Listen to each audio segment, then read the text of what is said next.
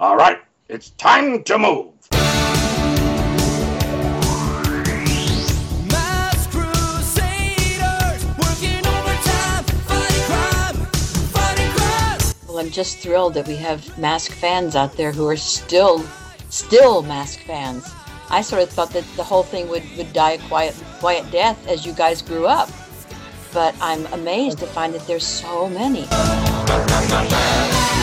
You know, something like Mask was magical, just magical. And it just doesn't happen all the time.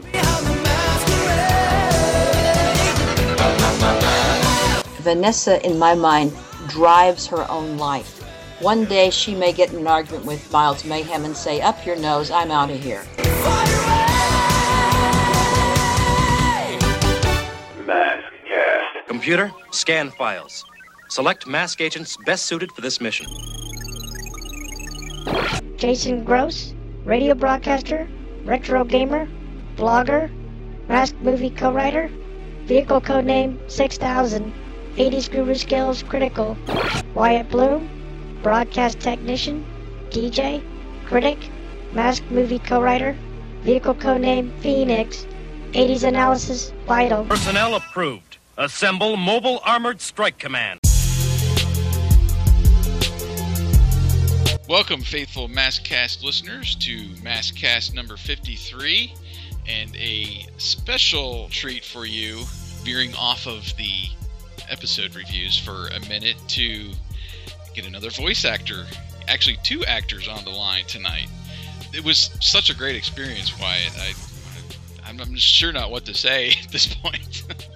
Right, and and that's what uh, we said it in the interview, and even back on Doug's, where, you know, 30 years ago when we were nine or ten, we wouldn't have even fathomed being able to talk to any of the voice actors, and now, fast forward, um, we've been able to talk to Doug. We've actually now been able to meet with Doug and then sit with him on a panel at RetroCon 2015, and now thanks to your salesman like approach, we've now not got one, but two in one interview uh, Brendan McKane and uh, Sharon Noble. And uh, granted, we knew that they were a couple, but uh, it was a real surprise. It was- It was a pleasant surprise to be able to talk to both of them. They took their turns, uh, and basically we honored their time because uh, Brennan had something afterwards, so he basically took the mic first, and then it went on to Sharon, which, uh, oh man, it was it was a treat really for both of them. Yeah, and if you you know if you've been on our Facebook page, you've seen Sharon chime in from a time or two, comment. She'll like some posts. The same with some of the other voice actors. Like I've seen Mark Halloran chime in on a few things on on some of the mask Facebook uh, pages and such. And you know, it it just started from there. It was knowing that you know Doug was on Facebook, reaching out to him, and the same with Sharon. Uh, I just sent her a quick message and a, a Facebook friend request. Hey, this is you know Jason from Agents of Mask, and you know we host this podcast, and it just kind of went from there. Uh, she said she'd love to do it, and I hadn't heard from her in a while, and then all of a sudden uh, I get a message just a couple days ago, and she said, uh, "Here's here's some uh, available times." And her being on the West Coast and us on the East Coast, we tried to find a happy medium in there to to meet with her. And then after we after I connected on Skype, she said, "Oh, and by the way, Brendan will be available to uh, chat some as well." So I was like, "Wow, we get uh we get Miles Mayhem and Vanessa in one uh, one podcast." Right. So it was it's been a real treat um, talking to her, talking to Brennan, and just being able to get more insight into the show, uh, how it was produced, um, the really the lifelong friendships that were made by the actors through the show. Right, and they're still friends to to this day, where they're going out for, as uh, Brennan said, for tea, or they'll ha- come over for Thanksgiving dinners. Uh, it's it's fascinating that they've kept that connection and it did start with Mask. We joke about it, you know, how the community kind of has evolved, exploded. I would say of late within the last uh, five years, maybe more. Mhm. But it it was still a connection with them, these voice actors who sat in a studio, and you'll hear the story from uh, Sharon, I think mostly, how they sat around and would their lines and then be joking around inside the headsets. it was just, it, and now they're they're still spitting out lines to this day. Uh, whenever they they meet, and you'll Yeah. that on this recording, this podcast, and it's uh, like we've both indicated, uh, especially on this one, it's just really surreal and humbling that we were able to get to talk with our voice actors, the characters, the people that that voiced our our favorite characters from from Mask. Um, I'm gonna be beaming for another freaking. Uh, like I was, I'm still kind of on the, the beam from uh, RetroCon.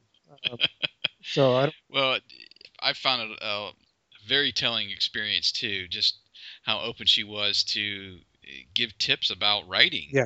Uh, she pretty much gave us a a full course, a college lecture Right. on writing novels. Just to to sit down and to take the time to do that, and you can tell she's passionate about it, passionate about her work in general. But hearing from us and the the novice writers that we are, and and to be able to give tips to us and to whoever's listening, I, I thought that was uh, just really cool.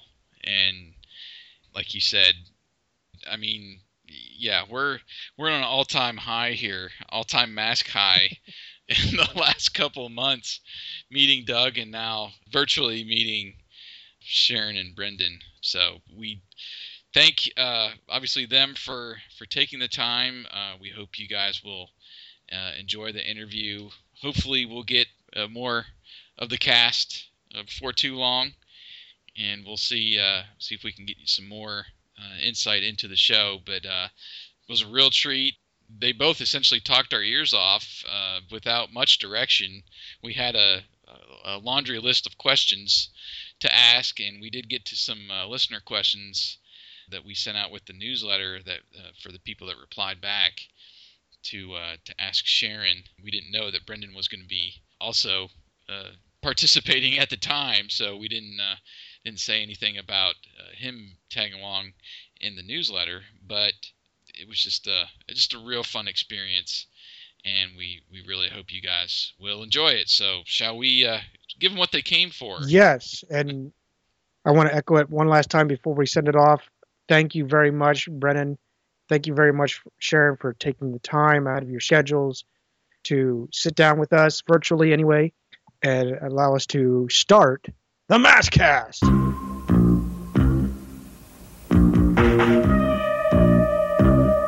Hello, listeners. This is Jason, and on the line with me is my pal Wyatt. How are you doing tonight, Wyatt? I'm swell. How are you? I'm doing great. We have a uh, very special surprise tonight for everybody that listens to MASKast. Um, we are very pleased to welcome a television and film and voice actor. Uh, our listeners will know him as the ruthless leader of Venom, Miles Mayhem, and he also portrayed Venom agent Floyd Malloy and Mask agents Alex Sector, Jacques LaFleur, and Nevada Rushmore on the Mask animated series. Please welcome to Maskcast, Brendan McKane. How are you tonight, sir? Well, I'm just fine. Uh, I don't know who, uh, who who's talking at the moment, whether it's Alex or Miles or Floyd. several several guests are on the line tonight, the party line. It's very schizophrenic, right? Well, we uh, certainly appreciate you joining us and uh, uh, your lovely wife a little bit later on, but uh, we're very grateful for you taking the time to answer a few of our questions. And uh, we actually have some listener questions as well that were sent in, uh, a few of those. But uh, I guess um, if you would, just tell us um, a little bit about where you're from and how you got into to acting and, and so forth. Well, uh, I'm happy to answer that question, uh, but you have to understand that's probably the most dangerous question you can ask, uh, because if I start with, well, it all started in a small village, you know that you're in trouble, right? um, but to truncate it for you, uh, I'm from Canada, and um, I uh, became an actor at 19. I worked in the theater in Canada, in uh, Victoria, British Columbia, Vancouver, Toronto, Calgary, um, uh, doing all sorts of uh, different styles of theater, including musicals, dramas, uh, Shakespeare, all the rest of it. And uh, I guess the only really interesting part, uh, the part that I would find interesting, is that I always wanted to be an American. And um, as it happened in one of the productions of plays I was doing in Canada, uh, so was Sharon Noble, uh, my wife. And as it happens, she was an American. And so I thought, there's my opportunity. and it's not that I loved her, it's that she was American. She carried American papers. And, um, well, I do, I did uh, grow fond of her over time. Uh, so uh, we got together and uh, we uh, we both returned, or she returned to the United States, and I followed. And I guess the you know the funnest is I don't know if that's a word. Um, the funnest part of this story is that both Sharon and I we were we had arrived in California. We were on a beach in Santa Monica. I think it was November and of course, for Californians, that's really cold. But for us, it was extremely warm. and as it happened, we were with some other friends who were also actors. And one of them said, Oh, by the way, there's this company, and they're looking for Canadian actors to do voiceover work. And um, our ears uh, perked up and uh, we got the name of that person and um, we went and met with these people and they were of course DIC Enterprises and their Right. needs were very very specific they needed Canadian actors who were members of the Canadian Union who were not members of the American Union and of course most Americans wouldn't fit that profile right. so, fortunately for us, we did, and um, and that's how we came into contact uh, with DIC Enterprises, and uh, we, you know, of course, auditioned several times, and uh, were very fortunate in being chosen. And uh, um, I mean, the great thing for Sharon and I uh, was that it's a double header. We were married so all the money goes into one bank account. so, uh, so that's the short, uh, truncated version of how we got from the beginning of uh, uh, desire to be actors to arriving at DIC's doorstep. That's great. yeah. Did it start? I guess once you hit California, did you start with Mask, or was there a venture prior to that? No, we uh, there was no previous venture because we had been in California for two weeks. Ah, okay. for this to occur, this is what every child in Nebraska and the rest of the country dreams about that they would come to the land of movie making and somehow find their way into the business. Now, of course, Sharon and I came with, with extensive resumes, um, but the, the other part of the story is, is magical because, in fact, we were here only for two weeks. We were having meetings with um, some of the uh, largest and most important agents in town, but they didn't direct us to this opportunity. Um, our our uh, uh, inadvertent uh, meeting on the beach in Santa Monica is what led us to DIC. Uh, so there was no previous work. I see. Was there what kind of um, was there an audition process, or was it like, hey, we we love what you're doing, or we, we Well, um, we, we we first of all we met uh, with the with the producers. They made sure that we met all the criteria, in as much as we were Canadians, we were belonged to the Canadian Union, and we did not belong to SAG. Um, and of course, just parenthetically, we were virtually on on the uh, doorstep of joining SAG, and we held off because of this opportunity. I So once that once that occurred, the audition process started, and uh, it, it's you, you know I, I have to confess I don't recall everything. I I recall that we were given scripts. Uh, we were given some description of the characters, and I think, and Sharon can correct me, I re, I remember preparing for several days, um, because this was a massive opportunity, and uh, we were going to get one bite at the apple.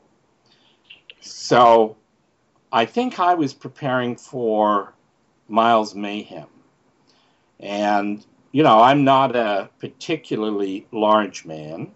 Uh, I'm also not tiny. Uh, but Miles Mayhem, as you well know, uh, has a very big presence, uh, a very bass voice. My natural voice is not particularly bass. Um, uh, you know, my voice has a, a certain lightness to it, and so I had to work very hard to to come up with some some bass and some some heavy weight uh, which I did. Um, and of course, Sharon is also doing this at the same time uh, in, with the various characters that she would be auditioning for. So, after some substantial preparation, we went in. And as I recall, they didn't make any decision.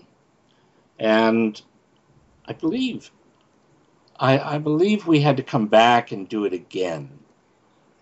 Um, what typically happens in circumstances like this, uh, I mean, this is a cartoon series, so everybody wants to be part of this. So I don't know exactly how many people were auditioning, but I know we were called back, and and I recognized that was good, and um, then, lo and behold, word came down that not only was I chosen, but Sharon was chosen. I I mean, the, the likelihood of that is uh, slim to none. Right. Uh, you know, the odds. So, uh, so there you are, and and we really didn't know what that meant, except uh, we were going to do this cartoon series but uh, what am I trying to say? Uh, you know, I think there was anxiety that it could end at any moment. right. You know, uh, you go into your first uh, studio session and you do it, and uh, all the powers that be who are spending substantial a substantial amount of money may not like you. and so your your happy Santa Monica Beach surprise could come to a thundering end Right. uh, quickly. Uh, however, that was not the case, and uh, there we were, two weeks into the country, um, and before we knew it, we were scheduling recording sessions um, and uh, and doing the performances. That's Pretty pretty, wild. Um, how quickly that happened like that, and I guess a, a follow up question for me would be, how was the transition? Because this was your first voice acting job, correct? Well, in fairness to myself and to Sharon, Uh huh. our history in the theater was varied, wide and varied. So I had played all sorts of characters that Yeah. were many times my age, and uh, and so I had a certain amount of experience, a, a certain, a substantial amount of acting experience. So I was not nervous about acting, and I had a measurable, definable skill. That's not to say that they would like it. Um, um, so the new part of it was going into a studio and the the the uh, approach that DIC took, as I recall, is that we had the script, and in, in the studio, just like you're you are there with your headphone on, uh, all the actors are on a soundstage, and there could be four or five of us, whatever it is, and we had the script, and we had a director. Uh, her name is Marsha Goodman. Um, and we would go through the script and do the voices, and she would direct us and make suggest, you know, make suggestions, or, you know, corrections or slight change of direction. A- And what we didn't have, which is my point, is that we didn't have the visual. That is critical because it allowed us the freedom. Uh, oh, I think uh, Sharon's going to interrupt me. Yes, we did. Oh, we did. We did have the We visual. storyboards from Japan. Oh, storyboards. Mhm. But Oh, okay. storyboards, of course, are different than the animation playing in front of Sure. you on a screen. Right. And when you have uh, you, so you have a script, and you, and and the line is, um, it's Miles Mayhem, and he's saying, um, "All right, it's time to move." If you have the visual on the screen, you have to match the, the visual's mouth. Right. And that's a real skill. Uh, voice actors are to be admired because they, they can do this. Uh, you have to be able to do several things at once. I'm not particularly good at that. So it was very fortunate for me that we didn't have that approach. I don't know that I would have survived the series if I had a. I could do the voice, I could do the acting, but to get the, the you know the lips in sync, everything in sync, is is a real skill. And if you you can't take ten takes, right. you know you have to. They want it done in one take, maybe two. So I'm just saying it was fortunate for me. Sure. I guess what I was getting at was like when we talked with Doug, um, and he had somewhat of a stage background, and how much just the reflection that you have to do to the audience helped him in his recording sessions, and uh, you know he did several characters as well, and I was it was it's obviously admirable when you can go from one character voice to the next without skipping a beat you know and obviously you did a few like that. I'm not sure if you had any of those you know within your recording session where you're having to do miles mayhem on you know and then immediately do like alex the you know the british uh, accent you know right after that and and how much it you know that that's that is truly a skill i, I definitely agree Well, it was I many times. So everybody had to shift from one character to another, and uh, for me, probably the the the difficult part of the shift is that Miles Mayhem is very throaty, and Alex Sector is not. So you have to shift physically. Uh, so you know the the the the muscles the that you use in your throat for Miles Mayhem you have to let go of them and then uh, you know you you shift into alex or uh, um, you know he's somewhat you know professorial um, Right. uh, and, and more gentler and gentler and kind kinder. Uh, but yeah all of the actors and uh, uh, doug stone in particular had a, a, a very good skill. Doug, doug was very skilled Uh, you've already really touched on it with the uh, with the recording sessions, but where where was your, I guess, inspiration for the voices? Was there some kind of um, list or something that they'd like to hear for Alex or Miles, or did you just kind of, I'm going to try this for Miles and see if it sticks? If it doesn't work, then I'll try this other voice. Yeah, the answer is you have to make the decision. Uh, it, it's it's very interesting. Uh, I, I think that from a the general public's point of view, it wouldn't be something that you would anticipate. But what a producer a producer has a problem. A producer has a character. That character for the producer is a problem. What the producer wants is a solution. So you have to decide when you're the actor auditioning, you have to bring the solution. And to bring the solution, you have to make choices. So you can't be wishy washy uh, because your performance is, if you're wishy washy or not strong, your performance is going to reflect it. So you have to make hard decisions, throw it against the wall, and see if it sticks. Uh, you know, for me, looking at Miles Mayhem, if you look at the drawing, I mean, he's just he's as thick as mud. He's as thick as wood. Um, so, you know, he certainly wasn't going to be up here. You know, I'll get you. You know, you know, he, he- he was going to be aggressive, uh, um, throaty, uh, and and it was. Um, I, I was concerned.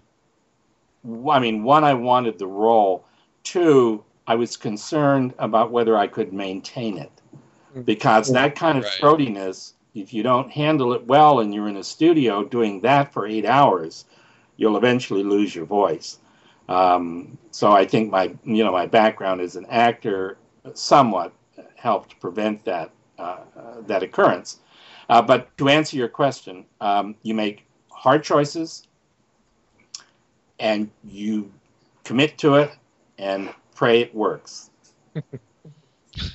and, and you know, I will say because this really further answers your question or expands on it. When we would go into the studio, we wouldn't. There would be several casual characters, characters that are only in that episode. Right. So we all, all of us, had to audition for those characters on the spot. Oh wow. So yes, you're playing Miles Mayhem uh, or, or Matt Trakker, but now there's this other character, and he he comes from China, and you now have to come up with something. And we would all compete, and it was a generous competition, you know, because you know we all wanted because if we got that character, we were paid more money. Mm.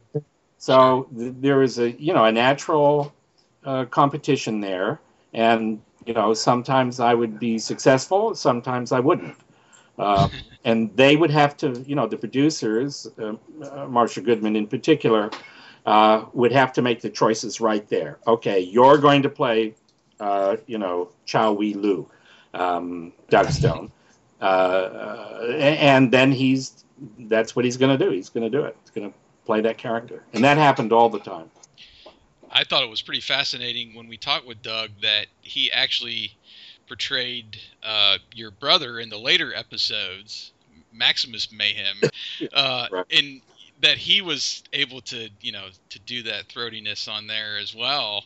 And you know, you know, like uh, as far as Sharon goes, it seems like she pretty much had all of the ladies throughout the whole series. now, even if it wasn't one of the main characters, if there was a, a doctor or, or somebody within that episode, uh, you know, it was it was her. So Well, yeah, that's that's pretty amazing. You know, she was the only one in the room that wore a bra, um, so she had a, a natural advantage, um, and also, uh, you know, she had the skill, so she could. Sure, sure.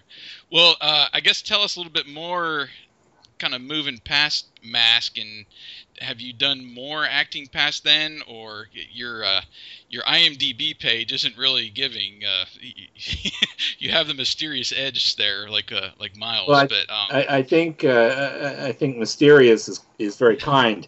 Um, uh, first of all, uh, uh, acting is a, a big a big career, and um, I had been doing it for some, I guess, I, I'm not sure, uh, 30 years by the time we came here. Mhm. Yes, I did other stuff. You know, I did uh, uh, some television, uh, Star Trek, Hunter, uh, but the the Melrose Place. yeah, thank you, Bobo. Uh, Melrose Place. Um, the truth is that you know there are too many actors and not enough parts, and at some point, I decided that I, I didn't want to keep on uh, continue chasing it, so I really terminated my acting career, uh, and I uh, went into real estate, and then I went to law school and uh, uh, am now waiting uh, results for the California bar uh, so that Oh, I wow. could uh, function as an attorney. Uh, so I, I guess what I would say is it, it's not that I I wouldn't like to act. Uh, they're simply you spend too much time getting the work and not enough time doing the work. Uh, you know, something like Mask was magical, just magical, and it just doesn't happen all the time. Uh, uh, but I'm not unhappy with that. You know, I'm uh, I like what I do, and so so I I still go out periodically. Uh, I go out for commercials, and I, I, have to confess, you know, Sharon keeps on jabbing me in the ribs and saying, you know, why don't you go out and just go out and audition for stuff? And I must say that I'm reconsidering going back out and, and auditioning. Well, it'd be great to see you in, in whatever's up and coming, whether it's a commercial or uh, a feature on a TV show, or who knows, it might be the next uh, NCIS agent. Who knows? Who Um, knows? Who knows? Uh, what led you into that career of uh, to get into to law? I mean, what I guess, unless you really liked uh, Miles Mayhem and wanted to be uh, a prosecutor or something. No, it's one of those. Uh, you, know, they. I guess. Uh, well, we all have. I I guess deeply personal desires, and uh, for whatever reason, as a young fellow, um, I thought that I would like to to be a lawyer, and I I wanted to be a lawyer because it was the only place that I could find where the buck stops. You know, people have problems in their lives, uh, they have conflicts, and uh, they do all sorts of things that either don't resolve those conflicts or or or cause damage to other people. Uh, the law uh, is this great forum where if you can bring people into its arms, um, it resolves their problems probably as best as they could be resolved. And it allows people, once they find a resolution, uh, to move on. So I, I know that probably sounds, I'm not quite sure what it sounds like, uh, but, but that's what it is, is that the law has, it does great, can do great justice and, and really help people move on with their lives and punish those that um, interfere with other people's lives. That's actually a good way of putting it, because I know we typically see what we see on, on TV, whatever it is, and I'm I'm even talking what we see in reality, the news media, and so forth. And you, you um, I like your perspective a lot better than what we shallowly see um, from what the news media kind of throws at us, rather than sitting in the actual courtroom and hearing all the actual proceedings going on where you have a little more of a defined um, answer i guess Yes, it, yeah, I understand what you're saying, and of course, the you know the news media's job is one. It's as much entertainment as anything else, and of course, if you actually go into a courtroom, you know, uh, people would be snoring uh, with boredom uh, uh, in short order.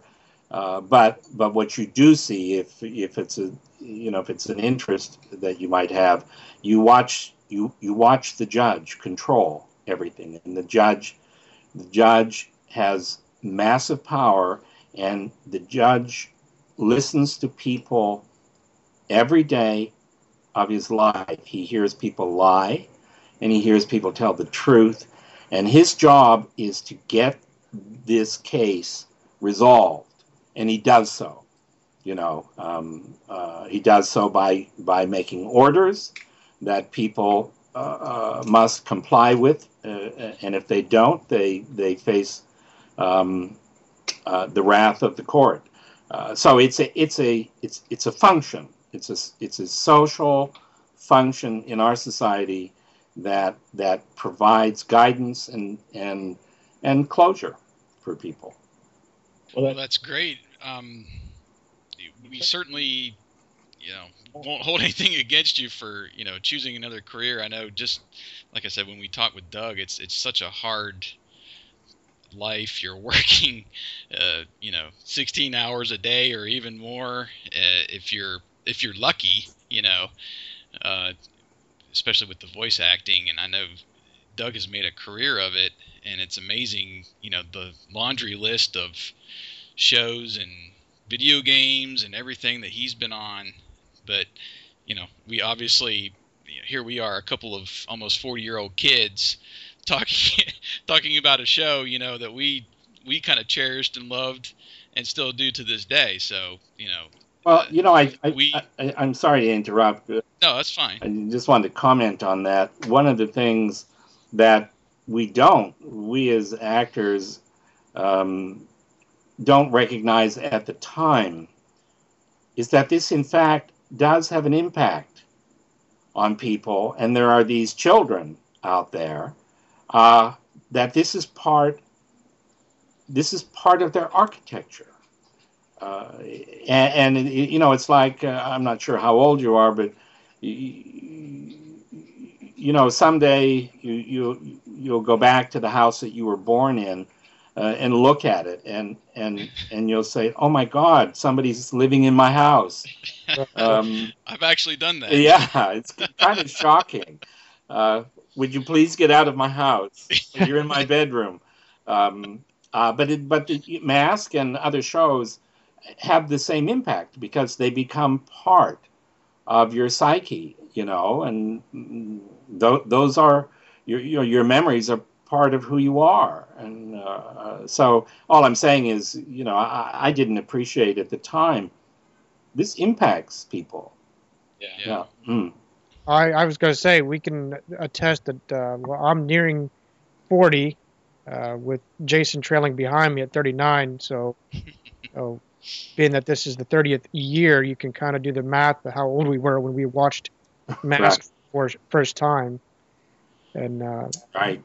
it's it is part of the psyche to some degree. In fact, that's what's kind of projected us here now, doing these little podcasts and so forth. Um, we started this venture out trying to see if we could do a movie script, and it kind of went from movie script idea to let's just be a community because there didn't seem to be much of a mask following like there might be for people that liked Transformers or whatever it was in the 80s. And um, Jason and I never would have fathomed to be able to, one, have podcasts or have such a following that we do, uh, on top of now being able to, to sit here on Skype and visit with the arch enemy of us, Miles Mayhem, uh, as well as eventually your lovely wife, Sharon. Uh, we've joked and Jason and I have joked that calling her the first lady of mask. Yes. Yes. Right. Uh, You're kind of the first family of Mask, really. really, yeah. Yeah, I mean, we we had the awesome opportunity uh, just back in September. We went up to uh, this convention in Philadelphia, RetroCon, and Doug Stone actually flew over and was there. We got to meet him, and we held a little panel. For, and you know, it was just surreal almost to you know to kind of be there and, and be there uh, essentially for Mask and you know we've been hearing over the last year or so that maybe finally Hasbro is going to try to to do a comeback or something like that, a new series or a new toy line or something. uh, I guess what's your thoughts on that? Do you uh, did you ever think about uh, another reiteration of Mask and and all of that? Well, let, let me say two things. It's always terrible to ask me a question because I always have this long answer.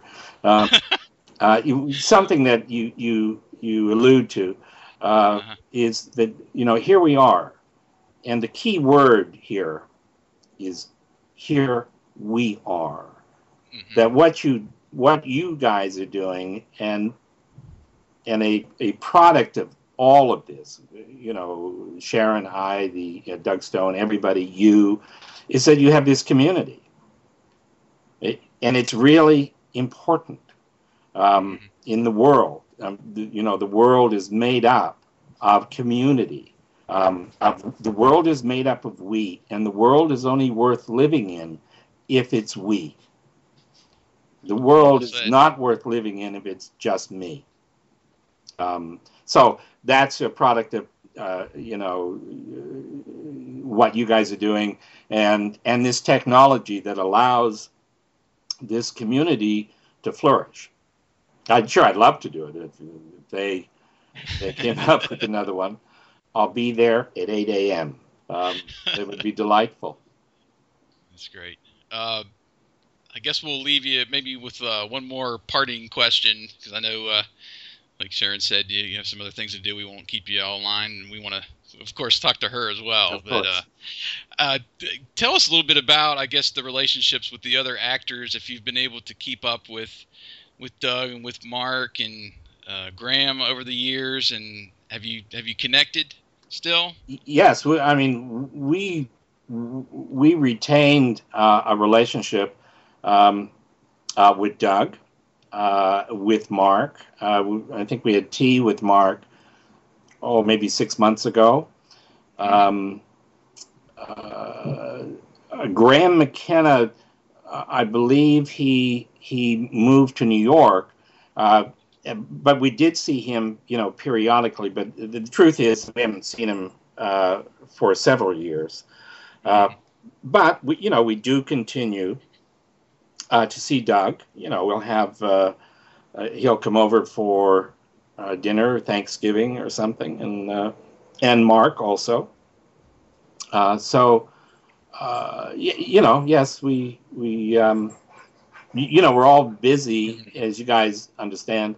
You know, you're busy with your everyday life. Um, uh, you know, I go to an office every day, and Sure. uh, so um, We do too. yeah, yeah. So you know, we don't see a lot of each other, but we do care about each other. Um, you know, I consider Doug a, a, a very close personal friend, uh, and Mark. Um, so you you know that relationship uh, endures. it it just seemed from when we talked with Doug and just looking at uh, essentially your resume and all the actors' resume that Mask was kind of the first big thing as far as uh, animation or, or television for all of you, and it just seemed like it's made a lasting impression on everybody and kind of kept you together. I guess that's what I was alluding to. Uh, kind of a loaded question, but Right. um, it, it just has seemed that way, and it just seems like it was a genuine moment for all of you at that point for something like that to quote unquote blow up, you know, at the time in your careers. Absolutely. I mean, it was a shared opportunity, and all of us understood the size of the opportunity. So, I mean, we were, you know, I have to say, in all the recordings, all the sessions, there was n- never, not one moment of conflict. Um, Wow. you know everybody worked hard people were not being nasty or or you know manipulating things behind the scenes to to get more opportunity than the others uh, so in that sense it it, it, was it was it, it had a family sense you know and and and, and I think the the substance of of that relationship uh, during the recording of the series is what why we are still friends today. That's great. It's awesome. Okay, I guess um, I should uh, recede and um, and let uh, Sharon. But uh, Miles Mayhem never surrenders, though, right? Yeah. Well, you put me in a bit of a quandary. Well, it, we have the advantage of going. We, we we've sequentially gone through the, the series, so we know that uh, there was always some conflict between Vanessa Warfield and Miles Mayhem uh, in the series. So Well, we won't we won't let you battle it out on the air or anything. uh, yeah. Um, uh, no, I'm no, I, I, no, I'm, I'm, I'm, I have to stop. I'm going to. Okay. I'm about to reveal things. Right. Uh, never say what you can't take back. Uh, uh, okay. Well, okay. we really appreciate your time. Thank you so much. Well, it's been a pleasure, and, and I thank you, and I'm delighted with what you're doing. Okay. All right. Thank you. Thank you. Okay. Thank you. I'll go get the boss.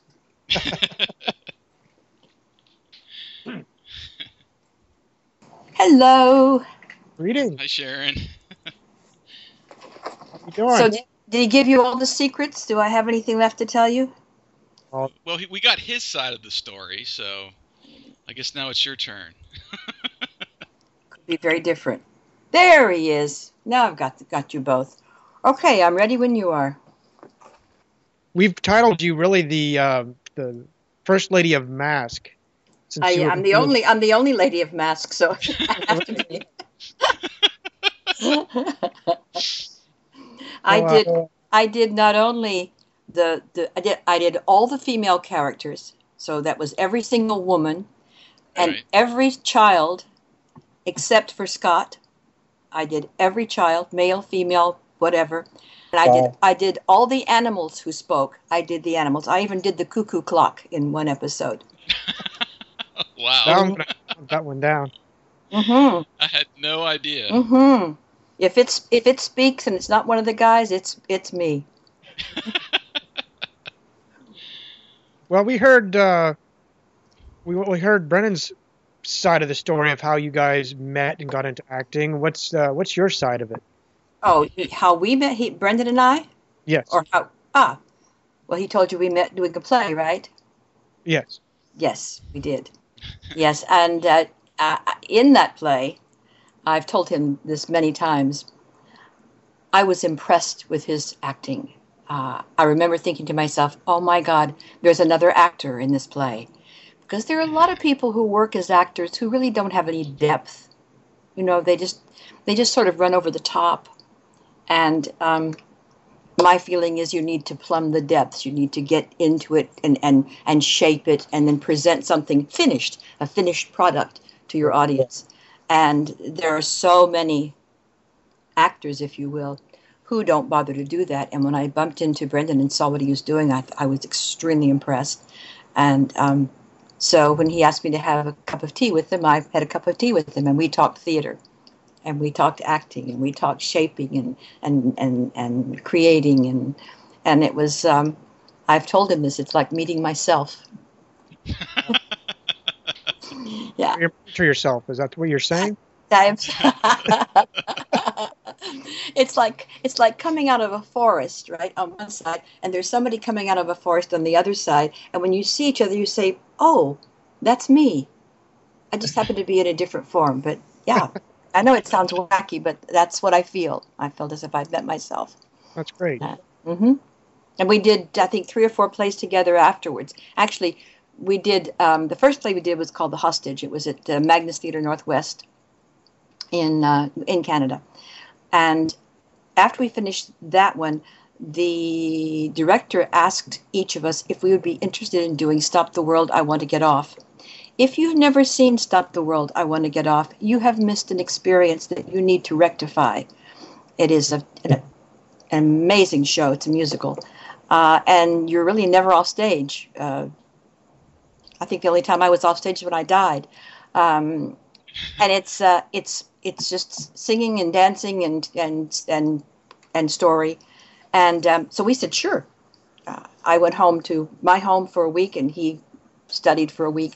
So we did that show, and then we went home. I went home to my home in Winnipeg. He went to his home in Toronto, and then um, I got a call from um, Summer Company. Uh, they were doing four plays in uh, in Rep actually, and um, so I went to this place called uh, Blyth, Ontario, to do uh, four shows in the summer.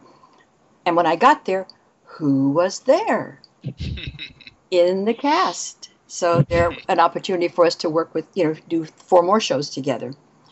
He works a little differently from the way I do. I, I've been doing this longer because I started when I was about three years old. My mother said the first time I was on stage, I was three years old, and I sang and danced.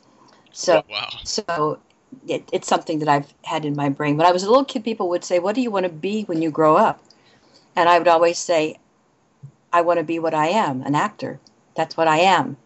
I don't. There's no B to it. It's I am that already. I'm just waiting to get big enough that I can start working." So Right. so it's a little different style and um, I, I, I brendan uh, will will attack a difficult job and he will he will hammer at it or he'll gnaw at it like a, a dog with a bone until he finally gets what he's looking for and he comes up with these beautiful characterizations that are just just amazing. Um, i don't do that. I you know i also write novels right? Mhm. yes.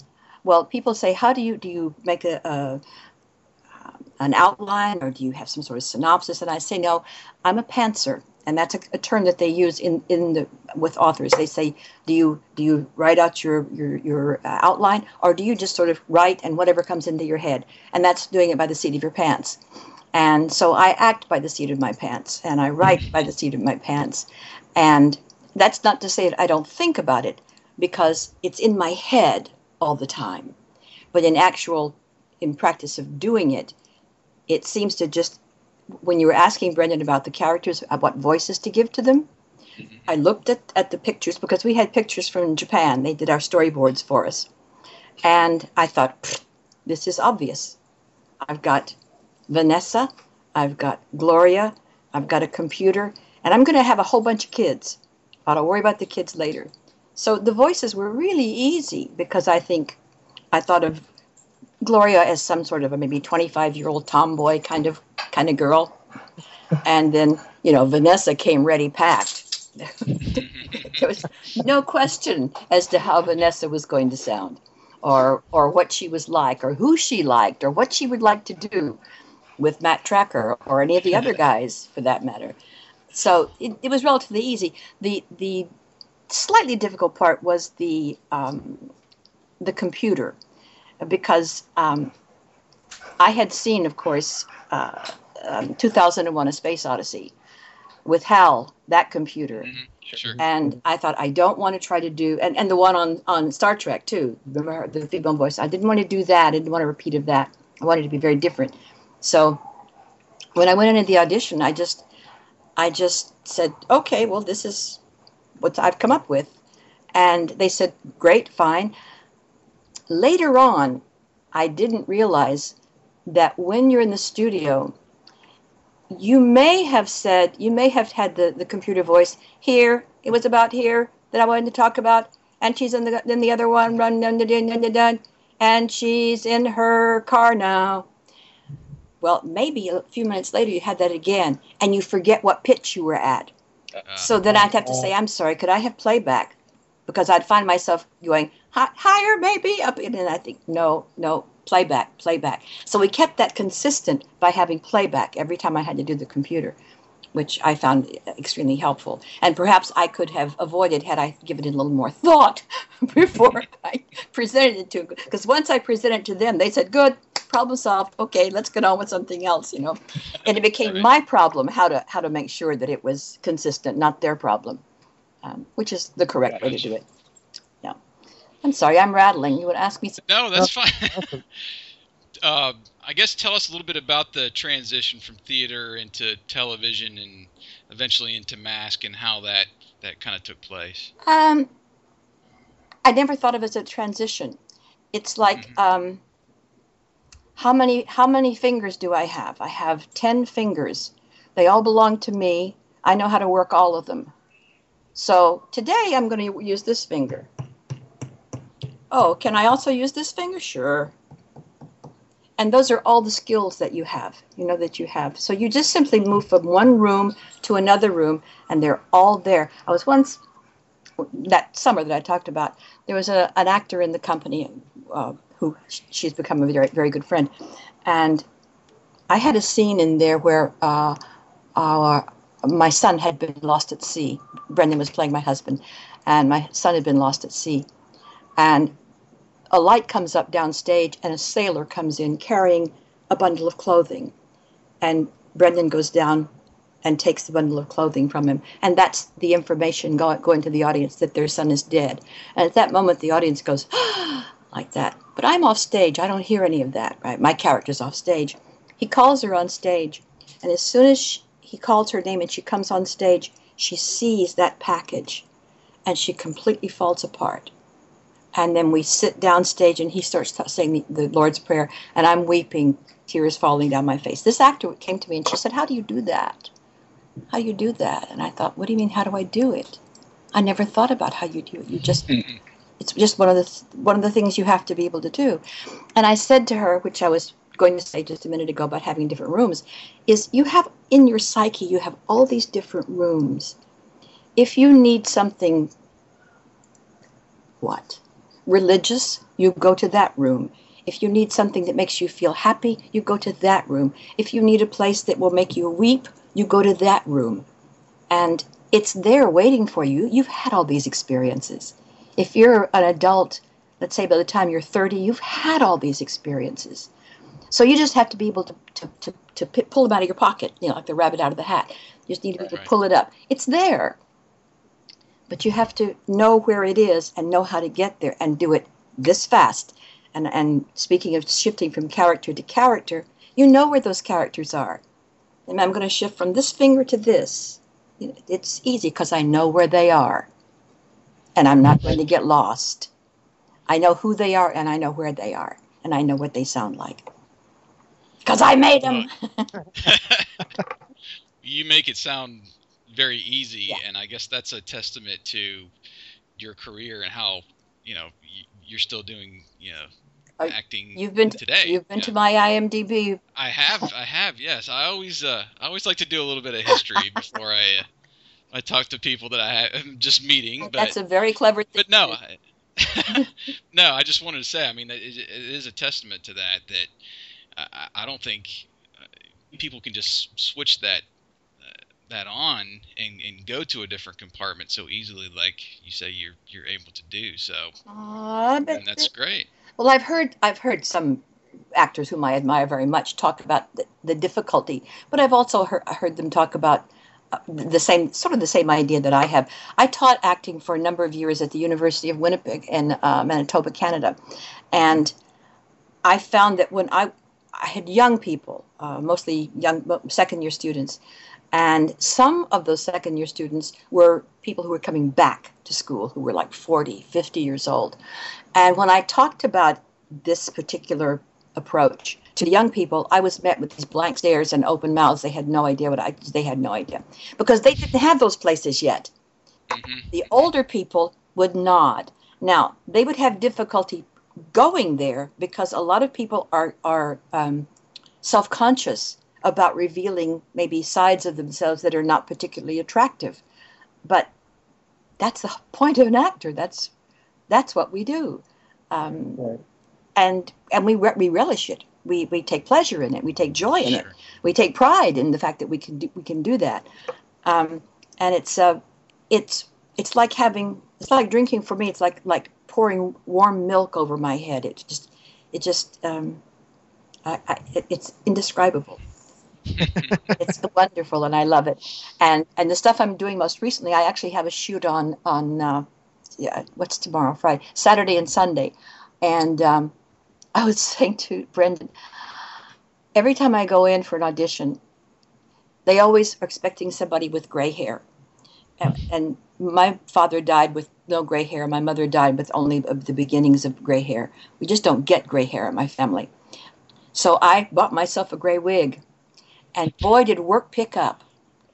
All of a sudden, I mean, I'm they just everywhere.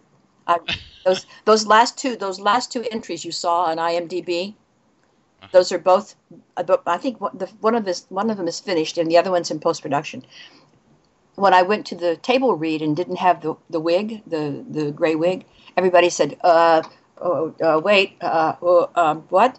Uh, uh, I said, "Don't worry, I have here's the wig. I have the wig." in my hands." and that's because everybody has their preconceived notions. You see of what you should look like. Sure. But when you're doing a cartoon series, you can be a panda. I was a panda. I was a cat. If you remember, there was an episode where there, was- the, the bad guy was sitting in his chair and he had a cat on his lap yes. and he Yeah. was petting Yes. the cat. That was me. If you go back, you'll hear me meow. and there was a cuckoo clock in one, and then there was one where they were visiting pandas in in China, um, and they said to me, "Okay, Sharon, here's your panda," and I said, "What a panda sounds like." It said, "Just make something up," you know. So I'm going.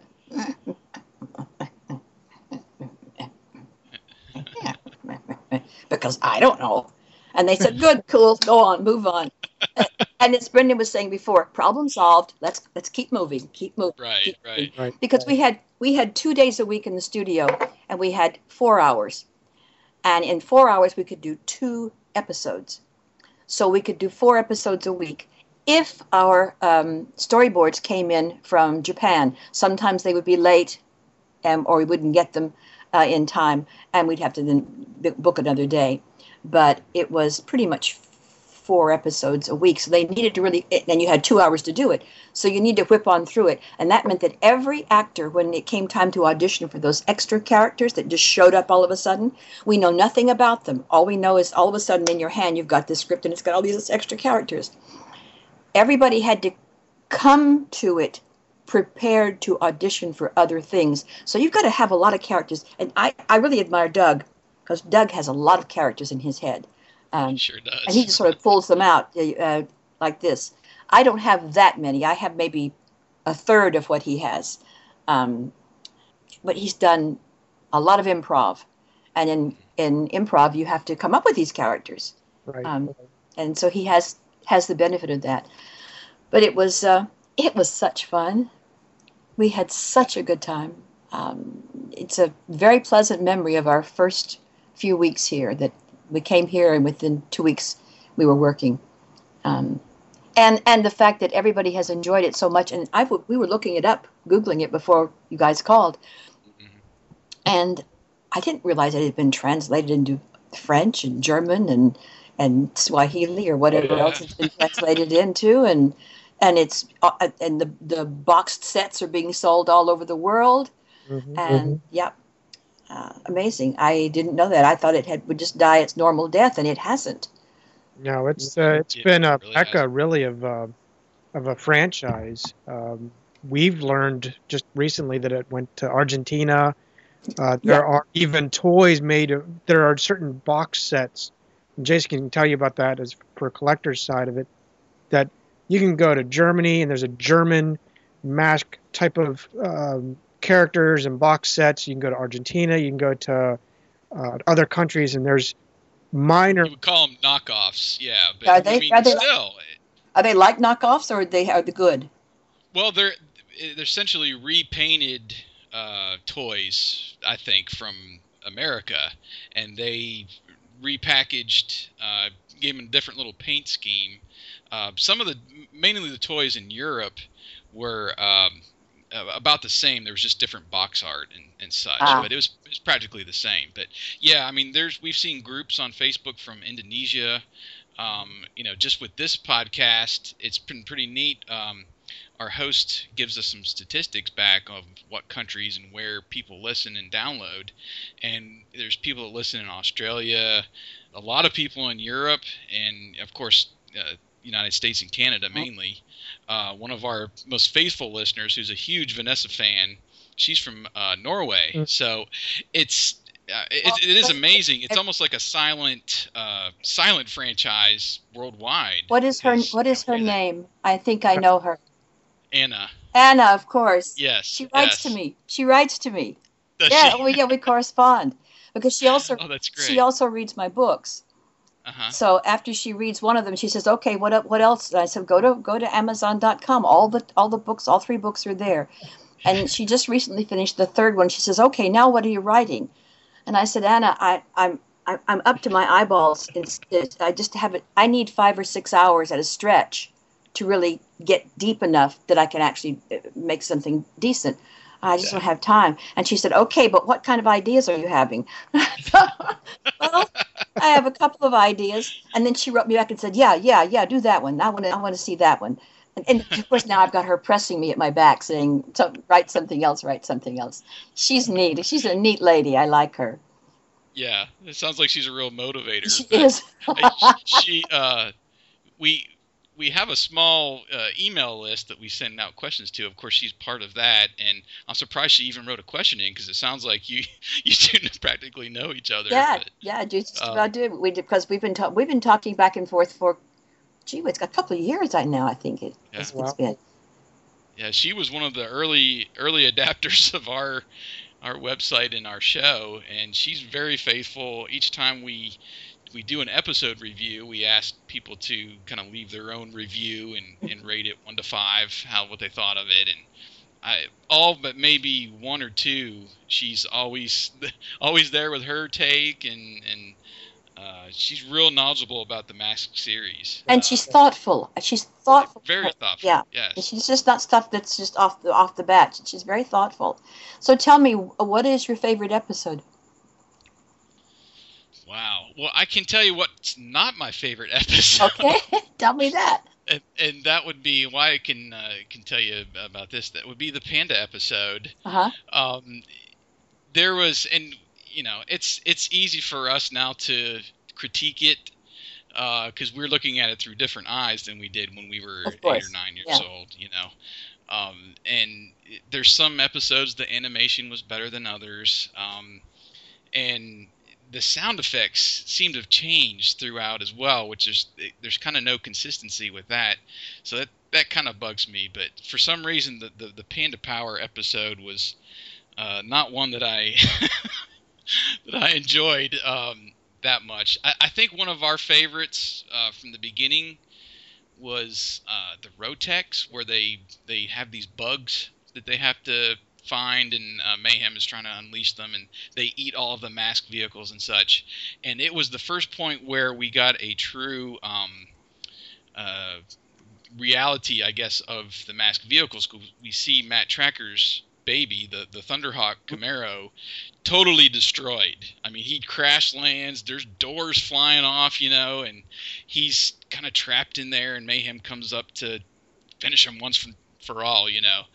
And that was really the first time that we, you know, we saw that uh, realism about the show, where it's not just lasers shooting overhead. You know, the kind of the A Team style Yes, exactly. show from the '80s, where nobody got hurt Mhm. and um, but I, that's one that I really uh, enjoy. Another one, well, I'm, I'm skipping ahead because the next one we're going to do is when um, when Miles Mayhem has this uh, crystal skull and he can actually see Matt Trakker's identity, um, and we're finally getting into some other elements of the series that we haven't gotten in the first 30 you know some odd episodes where they kind of know each other and, and things like that and like Wyatt mentioned to Brendan, we actually wrote a movie script Yes, I know. uh, for like a Yeah. for like a live action movie, and that's more kind of our universe, our world that we created was they know each other. There's a history there, and and really, Mask didn't have an origin story,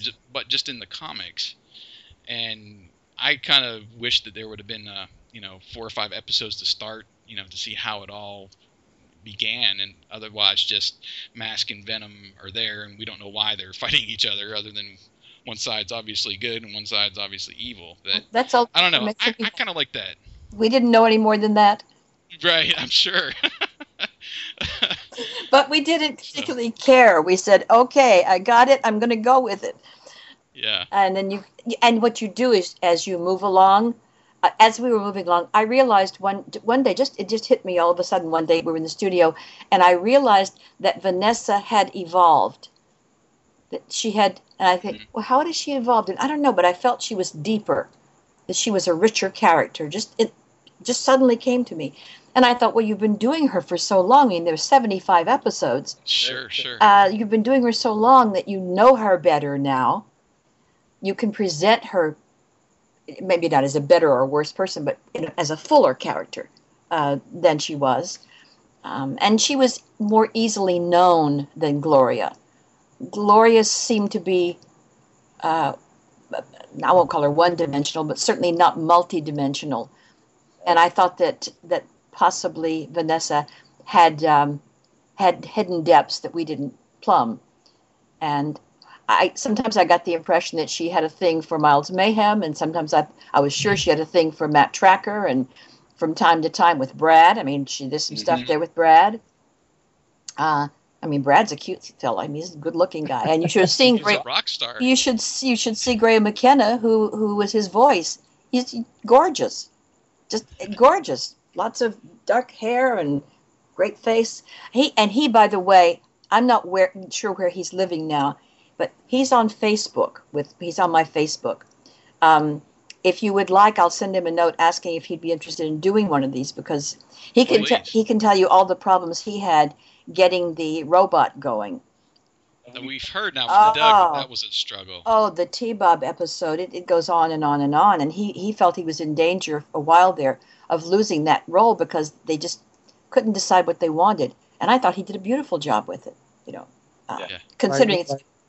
Go ahead. we yeah. we attest when we did our episode reviews that there was especially early on t-bob seemed to have a voice change periodically before he, Mhm. they landed on Yeah. the we now know and like Yeah. you were saying earlier about vanessa i have noticed in the episodes going back now as a kid i probably wouldn't have thought anything of it hmm going through it now uh, probably part of it is the script but you see that there's more of a kind of like a brother sister sibling rivalry going on uh, with Rax specifically, but they're always picking at each other. Right. She gives uh, Miles uh, a couple comments off off and on, you know, uh, for whatever reason, just to just to spur it on. Where before it wasn't, it was just more. I'm going to give you a taste of whip, and that Right. would be the extent of really the characters' uh, uh, evolution, so to speak. if they will give you even one line that you can grab onto that will help the character evolve character to evolve and you can't keep uh, in 75 episodes you don't want to keep the same level all the time i mean Right. even though it's even though it's for kids the kids are not stupid you know Sure. the, they recognize something that has quality and something that doesn't have quality so uh, i think anyway um, my kids did because my kids are so smart most beautiful kids in the whole world, uh, of course. But it was um, it was an experience. Also, have you spoken to um, to Mark Halloran? I have uh, chatted with him a little bit on Facebook, and we're trying to set up a, a, a chat with him as well. So He yeah, we is- definitely want his take. He's amazing. He is amazing. We saw his show at the Comedy Store um, some years ago, and he's the only person I've ever seen do an impression of William Hurt. Hmm. How do you do William Hurt? I, I Right. but it was. I recognize it as William Hurt.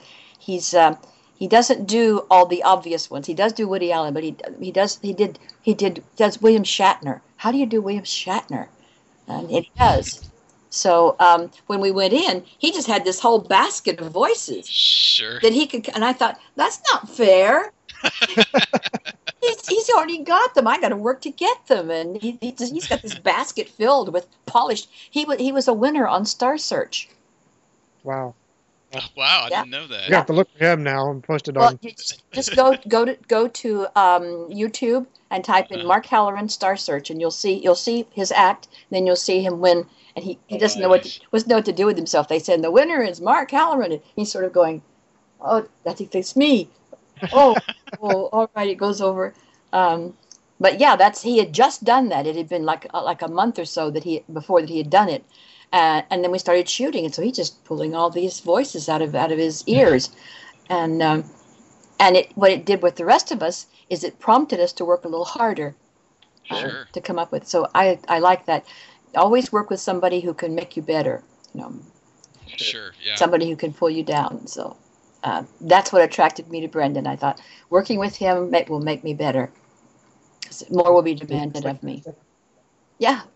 yeah, Yeah, I suppose it's life, isn't it? It's you want to want to get better whenever you can. So um, about your uh, novels, what um, I guess what prompted you or motivated you to to get into nov- romance novels to, to write that? Was just a spark idea? And you just had to put it on paper, or it's it's going it's going to sound.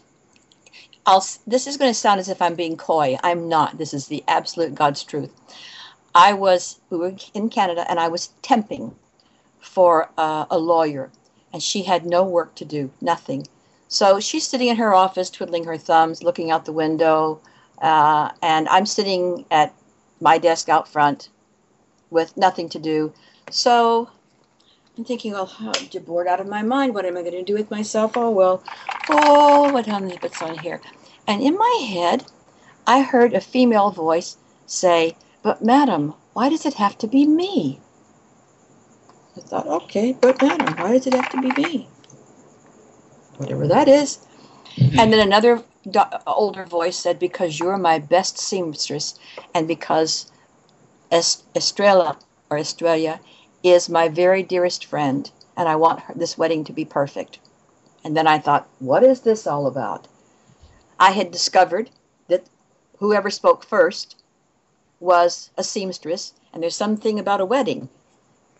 And it just sparked an interest, and it just started coming like that. And I just started writing it. I mean, I, and I feel silly when I say this. I remember when I was writing this particular that particular one, and I was upstairs, and Brendan said, "Are you going to come down for lunch?"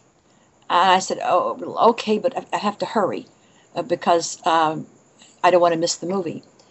And I came down and I had really fast sandwich. He said, "You're going to stay down?" I said, "No, I've got to go back because I'm watching the movie." And he said, "What movie?" I said, "The movie in my head. I have to watch it so I can write it down because they may start talking and I won't get a chance to write it down." And all I did was I watched what they were doing and I wrote what they were doing, and then I heard what they said, and I wrote what they said, and I know that sounds as though I'm a lunatic, but that's how I write. And then when it comes to an end, I'm done. So if they say, "Well, can you make it a little longer?" I think, "Well, I don't know. I have to stir these people up and see if they'll do anything else because their resolution is already done." Um, and why it was a romance novel, I have no idea. Couldn't tell you. It, that's just what came into my head.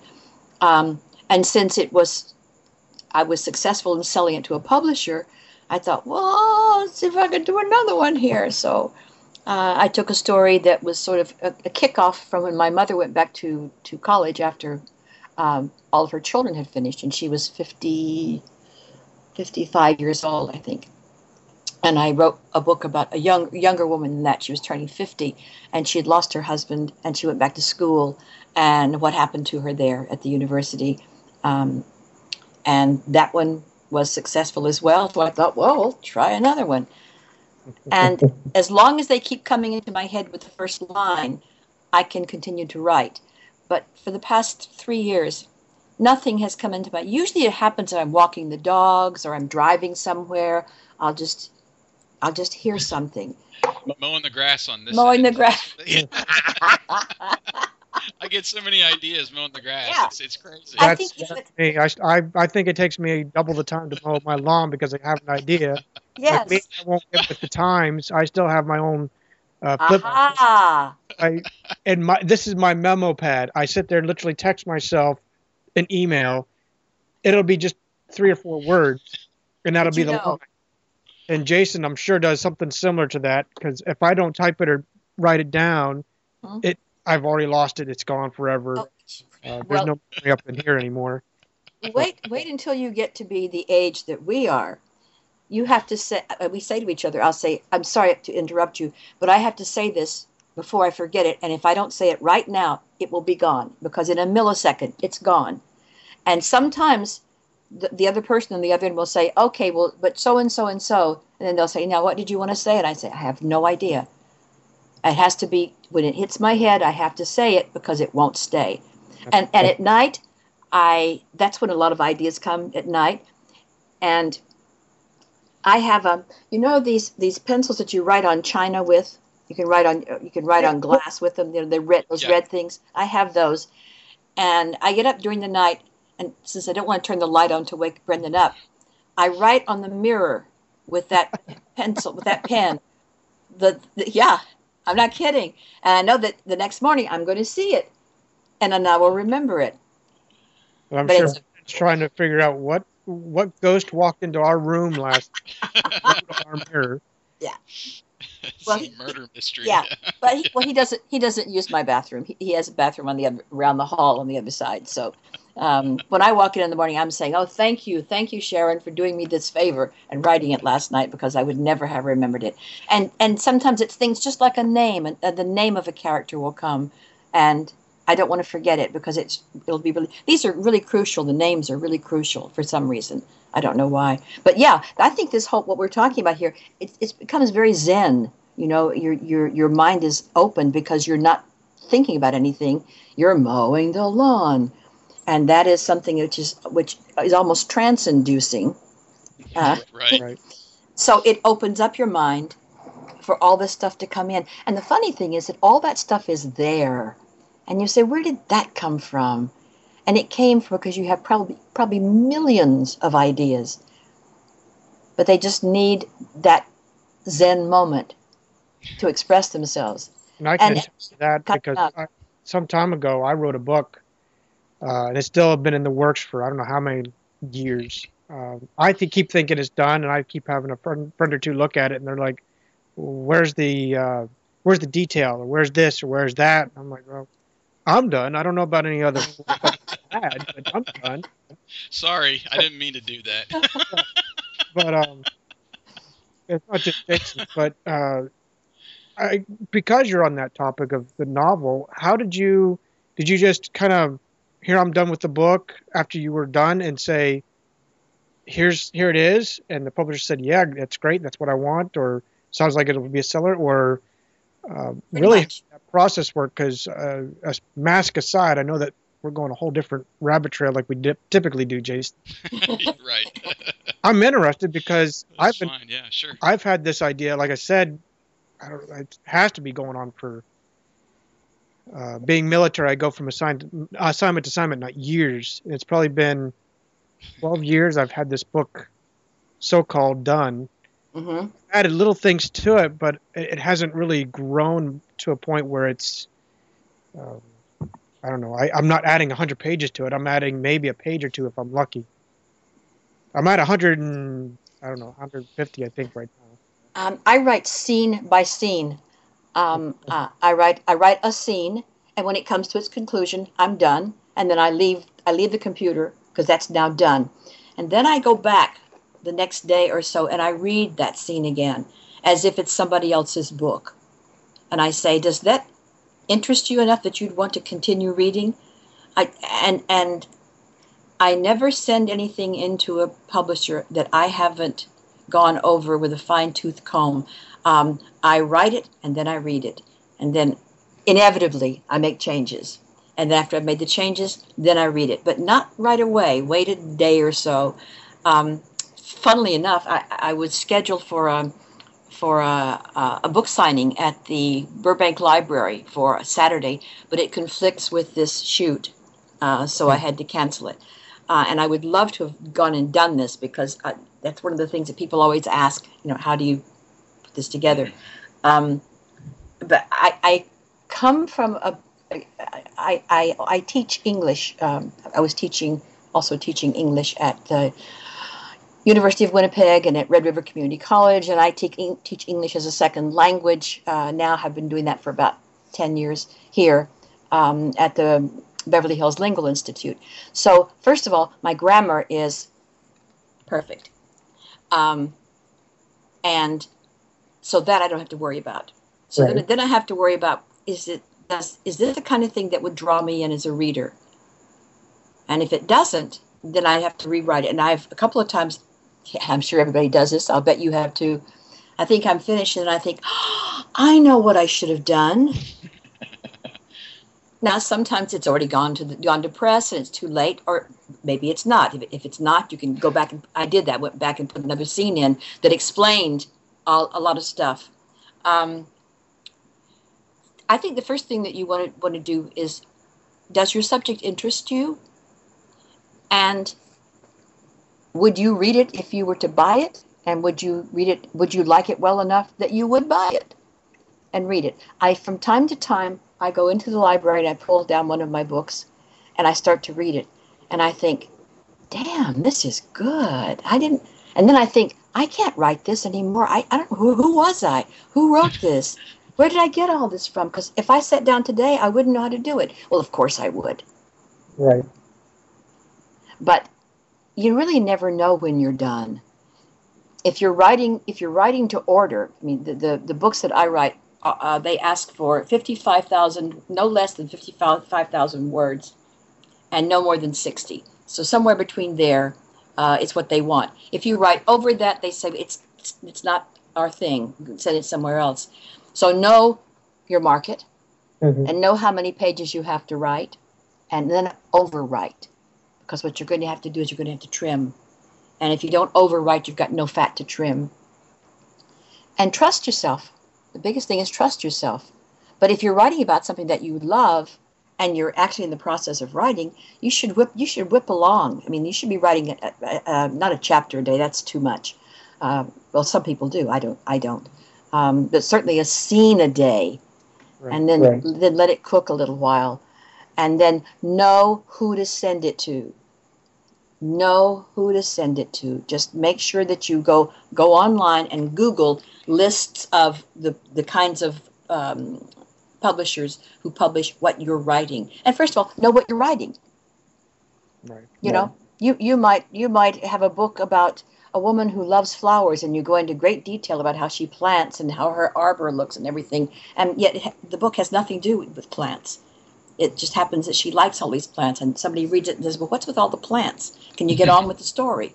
Move on with the story." And um, and if it's fiction, keep the story moving. Keep it moving, and and um, this I learned the hard way. Lots of dialogue, not much exposition, because they say people will skip over the exposition to get to the dialogue. Mm. And of course, in my books, um, if a man picks it up, I mean, women will read it. They read it all the way through, and, and, and they're they're caught up in it. But every man who's picked up, like friends of ours who pick up one of my books, they pick up the book, and they go, "Oh wow,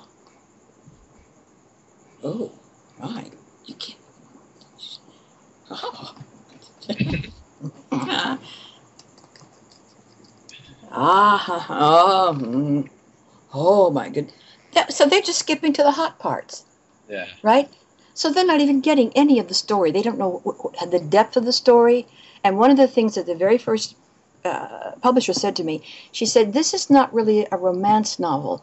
This is a cross between a romance novel and women's fiction, which is a, a, a level up from from rom- romance writers are are are not the most respected writers. They they say, call us trash writers, but right, but right. romance novels outsell any other genre. Have always have. Um, every December the report comes out, and we're just we're way ahead of everybody else, and that's because there are so many women who read them. But um, all I can do is wish you great luck with it. But but make sure it's a project you love. If you don't love it, then you're probably wasting your time with it. You know, I when I was writing, I couldn't wait to get back to the computer. Just Right. couldn't Right. wait. Every day, get in there because you want to know. What, what I was thinking is, I want to see what happened while I wasn't there, which is stupid. That's actually what it was like for me early on. I couldn't wait to, to write it. I'm just now at a. I think it's closed. Um, I hadn't looked at it for probably two years, and went over it, and I like I added little tidbits, grammatical stuff sometimes, and then I um in fact I have Jason, in, during his busy schedule to kind of peruse it, um, you know, as a kind of a. That's that's the last one I'm look letting look at it before I figure out is it publish worthy or is it one of these where uh, hey uh, if you want to read it great if not i understand type of uh, scenarios but remember this too: too many cooks spoil the broth. true This is your project, and maybe if maybe Jason reads it and he's and he's thinking, I well, this is not what I would have written. Well, he didn't write it; you wrote it, Right. right? So I've never, I've never shown my work in progress to anybody except my daughters, my two daughters, Mm. and I I showed it to them to say, is this working? Is this doing what I think it's doing? And they make really cogent remarks, very very fine detailed remarks, and uh, they've been very helpful. Um, I have used my son because I have because I, I write by the seat of my pants.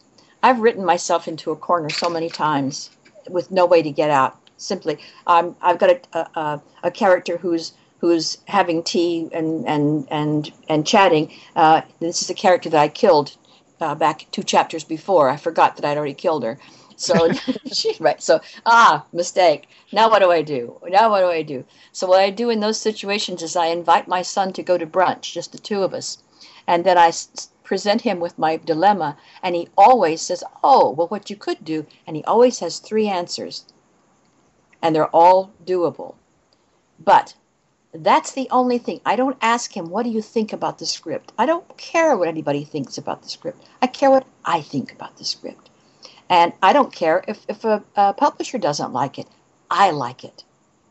And I've been fortunate enough to find publishers who like what I like and who like what I do. Not everybody does.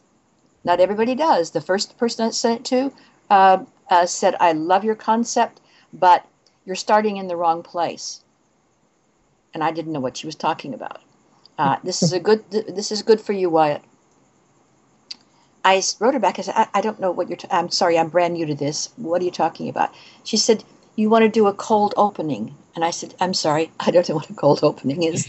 Could you help me out here? And she said, Yes. She said, Cut out the first three chapters, just throw them away. And I thought, I sweated blood over those three chapters. I delved into my psyche. I wrote beautiful, there's beautiful stuff there. And she's, we're all doing this by computer, right? And she went back and said, Yes, of course, throw them away.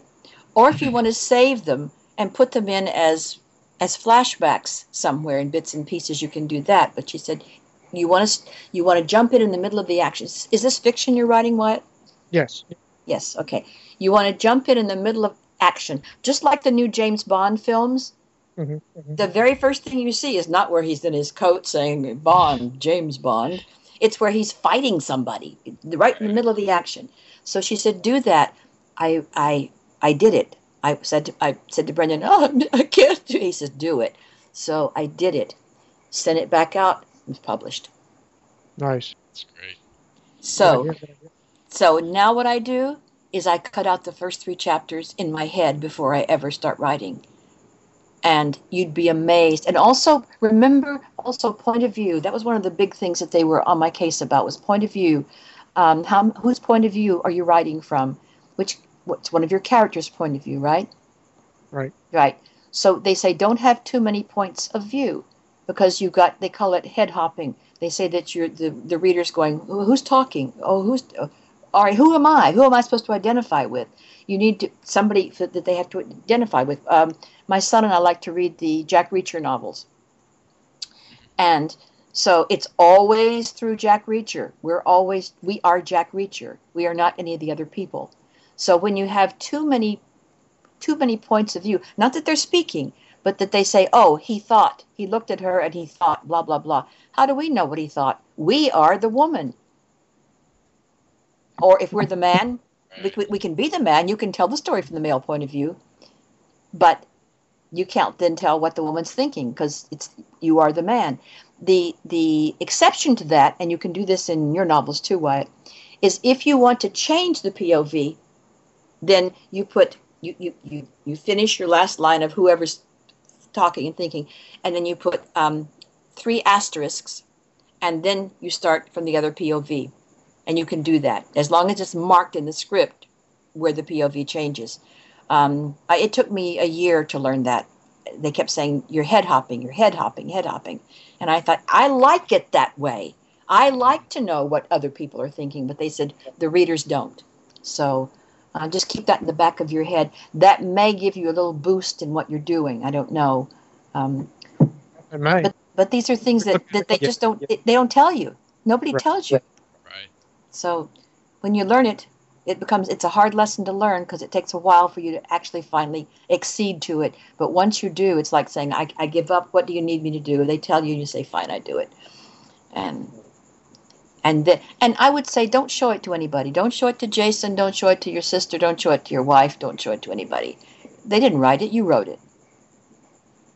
They would have written a diff- if they had done the same novel. It would have been different, Right. Yeah. right? And I, I have a different writing style than him. Yeah, You know, so of course, Yeah. and we all do. it's it's interesting the way we uh, you know we started our our Mask script as kind of a, a way to keep in touch gosh eight years ago now is it Wyatt Like that. he he was stationed in Idaho and I was living here in the south and it was just a way to you know we would write we would come up with ideas he would pick it up put it down I would pick it up put it down. So there's I can even when I go back now to the script see the different styles. So it just makes sense what you're saying that you write you're writing for you you know. Don't let too many other influences into you know, what you're trying to express.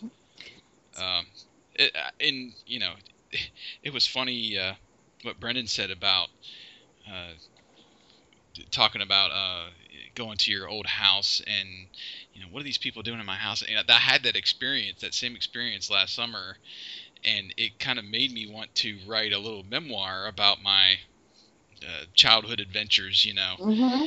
and uh, I s- sent that over to Wyatt, thinking, is he, I, I- you know, I, you want you want I guess kind of somebody that you trust to to read what you're uh, what you have wrote, but at the same time, you know, like you're saying, how much how much input should you take from from somebody else? So I mean, you've given us a a, a, a, a whole class here on Yeah. on writing, which is great. No, and, and you know maybe we'll start well, maybe we'll start charging for these podcasts. uh, but I no, that was I I really appreciate you know everything that you've that you've said, and I know Wyatt has as well. Um, as far as the writing aspects and stuff, because it is for somebody like us that we're not trying to do it as a career, and obviously you probably weren't thinking of, of that No. when you first started, Mm-mm. you know, getting those voices in your head about Started writing it down. uh, yeah. Um, I remember uh, Beethoven said that the reason he wrote so much, wrote the music is he had to get it out of his head. It was driving him crazy because it was there and he had to get it out of his head. So Yeah. that's sort of what I was going through is I had to get it out of my head and onto paper. But but I'm sorry. One one more thing I just thought of. Uh, sure. It it. It, it, I have three different publishers because each book is by a diff, is published by a different publisher, and I, I wanted to get a, an idea of how each one of them works so I can decide which one I would like to focus on. Um, and consistently, I kept getting from the editors the same uh, uh, little sheets of paper saying, "Look at these are our these are our rules," and they would say too many adjectives, too many adverbs, too many uses of the word fine. Um, and what they were saying was, it took me a while to twig to it, is if you say, okay, he says, he says, shut your stupid mouth, he said angrily. You don't have to say angrily. Shut your stupid mouth tells us that he's angry. So don't don't deliver it, don't spoon feed it to them. Um, Mm. if your writing is good enough, the the writing itself, the the, the dialogue itself, will tell you. Uh, if she if she says, and, and I do this too, you can you can control the speed at which the reader reads your material, and that is if you want someone to say, oh oh oh stop doing that I don't like it, and the other person says, oh, gee, I'm sorry.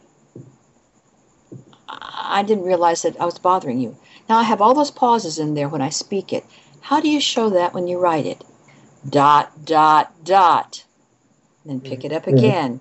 Dot, dot, dot. Or uh, an em dash uh, sometimes. And I ha- I went on I got in a quarrel with my first uh, editor because she would say you you you you both put all these these dot dot dot things and she said just close them up. And I wrote her back and I said no. I'm controlling the speed at which my, my reader reads it. I don't want him to say, Oh, I'm sorry, I didn't know that it was bothering you. I want him to say, Oh, and he's thinking, Oh, I'm sorry, the same way you would if you were talking, right? Sure. So she wrote me back and said, Well, that's not, that's, I wouldn't do it that way. And I wrote back and said, You're not doing it. It's my voice. It's not your voice. You don't write the way I do. And she wrote me back and said, You're absolutely right. I'm sorry. Of course you're right. It's yours, your voice that's writing it. So think about that too, that if you if you want you can speed it up, you can slow it down. It's all how you place it on the page. Um, if, if, if you have characters speaking. Sorry. I'm sorry, Jason, but that I, that occurred to me. That's fine. Great, That's fine. Great information. And just a, a slight background on us, why we trust each other. We've known each other since the fourth grade. oh Uh, my goodness. We are basically brothers. We call each each other brothers. Uh, so that's just a little background for you. That's why we talk so much. Um, like you said, starting the, script idea was a way to better our our communication. Um, but we had always talked through the years uh, in some form or fashion. Uh, so when we're, you know, he's giving me his memoirs, I gave him my my book. It's uh, we trust each other enough that, despite the writing styles, we would understand. That, you know, uh, Jason say would say, you know, you need to cut this line out, or this is just where are you going with this, and vice Mhm. versa. So um, uh, just, that's just an example of background on, on us for you. I know mo- many of the listeners know us by now that we've been around for a while, but uh, just so you can kind of figure out where we're at. Well, I'm just thrilled that we have Mask fans out there who are still, still Mask fans. I sort of thought that the whole thing would, would die a quiet, quiet death as you guys grew up. But I'm amazed to find that there's so many. There is Yeah. a there is a fellow I, I've forgotten his name, uh, Williams something William Williams. He, he he's a he's a cardiac specialist at a children's hospital in London. And he says he still has the toys and his children play with the toys. And I said to Brendan, this is an educated man. and he still has his Mask toys. So I guess we did something right. Well, Guilty as charged. yeah, well, I don't know if my camera will pick it up, but a few, in fact, oh, I see. Yes. Yes. Um, I have to give credit to Jason. The only one I ever had was the little Condor motorbike. And, um, on Christmases or random birthdays, he'll find something on eBay and, and And said it. um, but it's it's it was it's truly been fun. I you know once we started this podcast, I was like, well, I got to at least have you know Matt Trakker's vehicle, and then uh, oh well, these couple here on eBay aren't too bad. Let me get those, and then it just I be I, I essentially became a Mask toy dealer on eBay for about two years, and I just went overboard with it, but. And now it's fun because I, I'm in a house where I don't have like a man cave to you know display all these or whatever. And i have two sons and i've i've been able to introduce them to the the series. And then uh, now it's like uh, daddy can we get some Mask toys down to play with? And I, I- we we see this too on facebook. Uh, we posted a couple pictures this week of uh, of uh, the dads you know passing along to their sons. And uh, i don't know it, there's just something about it that has lasted um, and you know, like we were talking with Brendan about the camaraderie of of the actors, just seem Yeah. to have transitioned into We're uh, friends. the fans. Uh, yeah, we've been we've been pretty close friends now all these years. We still we still have lunch. We still uh, invite them oh, from from time to time. Um, Mark lives way way way way way across town, and um, Doug lives way way way across town because in in in L.A. everything is two hours away. So right, you can't just say, "Well, I'll meet you at the cafe in 15 minutes." Doesn't happen. um, but the only one who actually has disappeared, and we don't know quite where he is, is uh, Graham. And of course, uh, Brennan Thicke is a big grown man now, and Right. I don't know I don't know where he's disappeared to either. So those two we we really didn't keep in touch with, but the rest of us pretty much hang together. Um, and That's really cool. and really en- enjoy each other, you know, and and and inevitably Mark will start doing some of his impressions, and he he does an impression of of um, Miles Mayhem that is. spot. Brendan doesn't think so, but it's it's very good, very good, and it's uh it's sort of a touch. One of our touchstones is one of the early ones where I forgot it was it was the one about Magma Mole. Remember Uh-huh. Magma Mole? And he Sure. says, "And the pri- the price has gone up. Yeah, now I want six million dollars." Every single time I see Mark, I swear to you, he will say, "Oh, it's Vanessa. Well, the price has gone up." That's awesome. And if we happen to be out somewhere at a coffee shop or something, people think we've lost our minds. But uh, it's okay. It's okay. He can do it. Yes, I'm sorry. So that's Go ahead. That's great. It's it's fun to hear those little stories and stuff, and we've uh, got the pleasure of, of speaking with Doug and, and interacting, you know, with him in person there that uh, back in September at this uh, convention up in Philadelphia. Oh That yes, he told us about that. Yeah.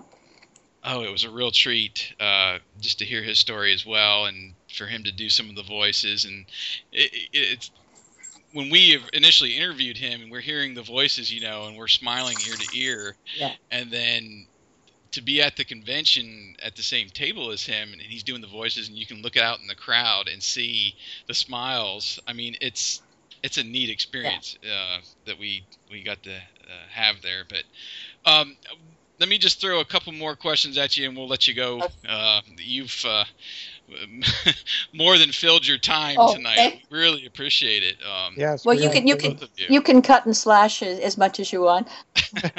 Well, uh, that's the beauty of uh, of digital recording. You know, we can just turn it on and let it loose, and you know, if we want to do some editing, we will. Uh, you know, I, I think it's been great points, uh, Mhm. I- especially with the novels and, I, and I did. I did a lot of voice work in uh, Canada, uh, commercials, Uh-huh. you know, voiceover for commercials, and and then then um, dubbing foreign films into English, uh, blah blah blah blah. And one of the things that was always s- s- so difficult, you just have to finally finally reach a point where you can do it, is that you'll have, like, say on a commercial, you'll have. Um, You'll have the voice saying, you know, you should buy your donuts here because they're fresh and and and and, and juicy and tasty. And then music plays, and then you have what they call a donut, and that's a little space of time. Maybe you may have 12 seconds that you have to put this piece, piece of dialogue, drop it into that hole before the music starts again, mm-hmm. because you have no control over it. And so you just have to learn and but you can't read fast you have to learn to make it sound slow by stretching your vowels but closing those words up tight together it's a real technique and i was thrilled when digital recording came in because now i can say you fix it right? It's not my problem anymore. Right, Right. right.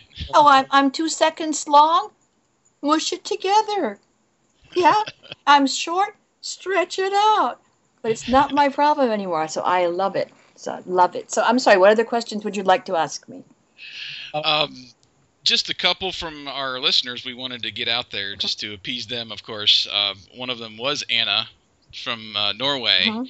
and she asked, Who do you think is the best role model for women, Gloria or Vanessa, considering the fact that Gloria is a hero and Vanessa is the villain? Um, I think I think she would probably agree with me on this.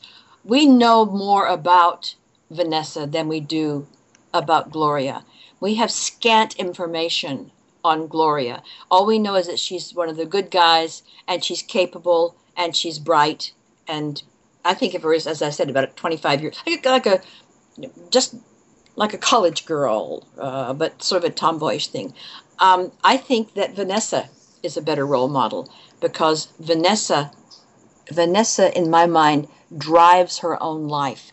One day she may get in an argument with Miles Mayhem and say, "Up your nose, I'm out of here," or she may kill him and take over.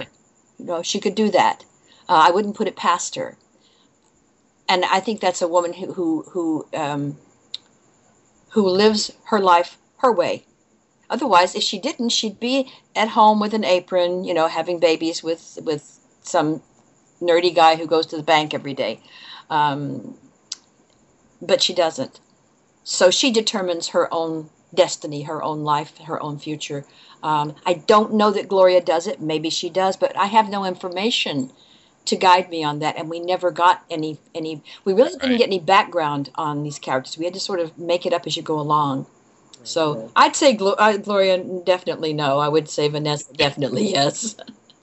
I've I've always found it funny that um, you know they built up Gloria so much. She's got this uh, background in jujitsu or whatever oh yeah, it was. we never see but it. she ne- we never see it That's in right. the series. Right. So we don't see her that right. you know kind of kick butt attitude. It's more you know like you say uh, they need her help. She's going to be there. Um, Yeah, it's not yeah. Yeah, she's kind of guided by what Mask said. Yeah.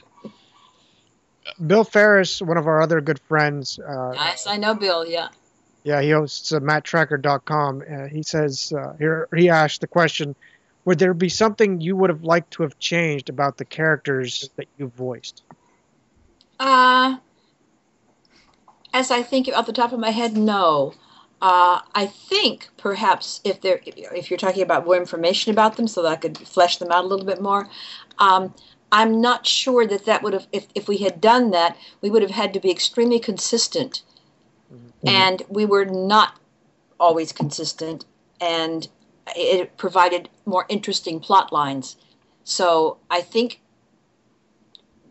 not having fully fleshed out characters was a benefit at the time and maybe that's why they didn't give us any more information on and they and you're right and they never showed her doing any of the skills that they that she's that she supposedly had and i've had people say oh was, was she in love with matt and i thought never occurred to me i never saw anything um, had I had they told us something, I could have put that into that. It could have gone in little nuances and and would have been interesting, but not for kids, right? I mean, as Right, right, adults, right, would say, sure. yeah, that'd be interesting, but not for kids.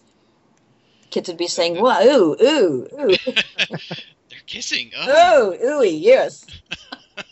Well, you've you've almost answered the next question um, from Eric, who is actually the host of BoulderHill.net, um, and he's just basically asking, uh, was there any hints of the romantic relationship between uh, like Vanessa and Brad, or even Gloria and Matt? Uh, we've kind of noticed this too as we're going. Uh, we I, it was a long running joke for a while that you know, Gloria and Matt had this secret fling on the side because every once in a while they'd be on vacation together, or um, Scott would be, you know, with Matt and want to write a postcard back to Gloria, you know. And I'm like, oh, okay, so you know, she's kind of the motherly role, but there was never anything really explained about that. So I guess his question is more.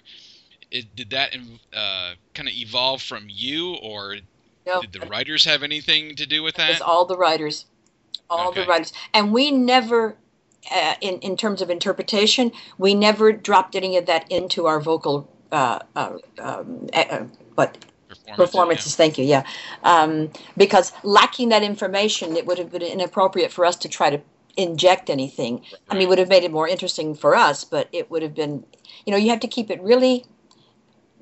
Those were designed for for boys and girls, but primarily boys, who were like you know six, seven, eight, nine, ten, maybe, um, maybe not more than maybe eleven. Uh, I'm not sure, but it was more that six, seven, eight, nine uh, group, and they don't like girls.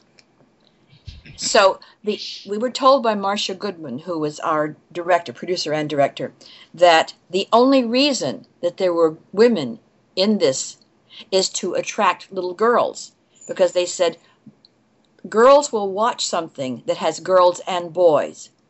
Boys will watch something that only has boys. They don't want to watch girls. So we're only putting these girls in to pull in the girl viewers. So they have no um, no effect whatsoever on the boys who are watching. They're co- totally ignored. They just watch the guys. And I hadn't thought about the psychology of it at the time, but that was their their information feedback that they get from their market research, I guess. So Interesting. so we had to keep it pretty much. Um, I don't. Clean's not the good a good word for it, but uh, antiseptic, I guess. kind of level-headed. We had all sorts of things going on though in the studio. Well, that's Oh, something yes. we did ask Doug um, at the panel because we had come across um, someone had taken a picture, a video clip of a recording session for the Thundercats, and it got passed around to a few of the Thundercat fans. I happened to be one of them and shared it with Jason.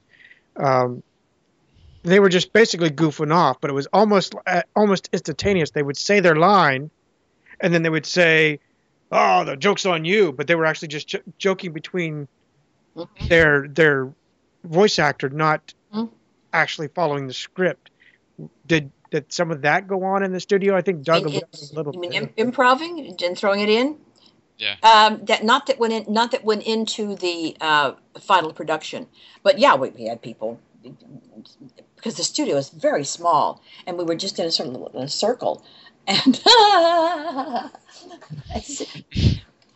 this is this is from another session, but I'll t- you, this will give you an idea of the kind of things that were going on. We were doing a session of another uh, uh, uh, another cartoon series, and we had our ear- earphones on, and we heard a voice, and it was Doug, and he was saying, "Have you heard? Have you heard about the um, what was it? Oh, what animal was it? Not a mouse, a ferret, but anyway, that um, uh, Richard Gere had gone to the hospital because they remember that. Yes. And he's telling us about it over the with the earphones here in, in the studio. And I said, Who is that? Who is that? I looked around and said, Oh, I see over there. It's Doug. And he's saying, Oh, do you know? That kind of stuff went on. All the time. Yes. Oh, yeah. Yeah. What was the animal that I've forgotten? Not a mouse, not a, gerbil. a Gerbil. gerbil. Thank you. It was a gerbil. Had to have a gerbil removed. Yes. Thank you. Oh, they had all kinds of stuff. And some of it, some of it was so dirty that I didn't even understand it. So I, I'd have to ask, I'd have to ask Brendan when we got home, what did that mean? Oh, don't you notice so and so and so? So I got an And then I- education. I was going to say, now you got some material for your uh, your novel. Yes, I do. Hmm, that stuff should go. That, sh- that, sh- that should go into Fifty Shades of Grey. Yeah, yeah, right, right, right. We didn't really touch on because you uh, you did Mask, and then you also did Dennis the Menace, Yeah, which is uh, another show that lasted what sixty five episodes, yeah, I think. yeah. I still, I still get residuals off that. They're small So- now. So how? I mean, uh, was it something that DIC said? Well, we loved your performance in Mask, Yeah. and can we try this out? Yeah. Yeah, exactly. Um, and they they uh, this is something that ha- had already been sh- been shooting and it's not shooting already been been in process, and they lost the the um, actor who was playing Gina, and she, they said we need a voice match or the closest we, we can get it to a voice match, uh, and you it, with her inflections and her her style right. So um, I went in. I think there were, I think there were three of us who auditioned, and um, I just luckily I listened and listened to her voice to see her her her character, her characteristics, and you have to also make sure it's Gina too, because you know Gina, Exactly. you're right? Um, yeah, and I did that for God, I don't know a year, I guess. And again, doing all different women and all different children. I had a little Japanese boy that I had to do in that one, and every time I play that back, I think, "Wow, Sharon, you did a good job with that." I wouldn't recognize that as your voice. Um, for sure.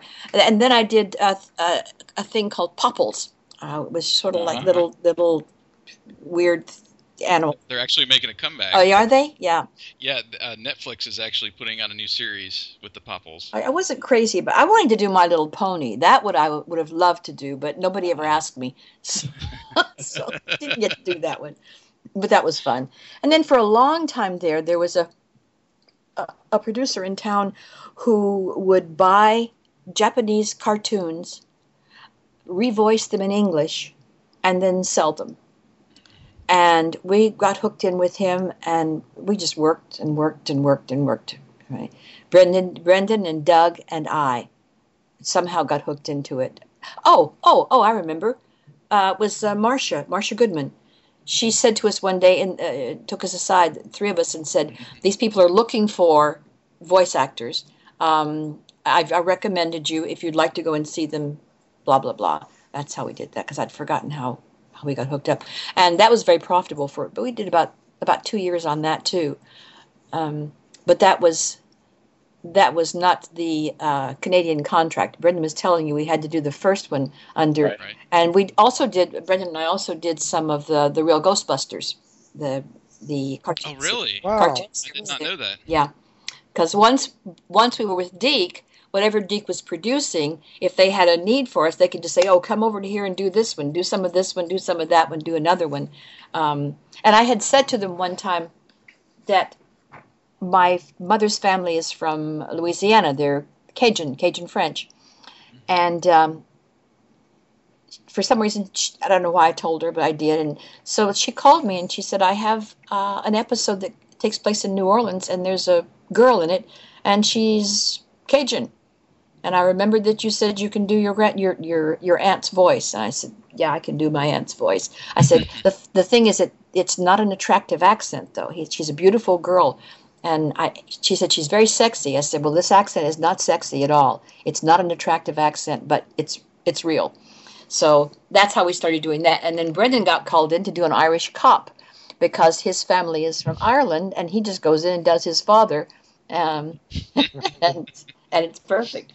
That's neat. Yeah, yeah. So it, it breeds itself.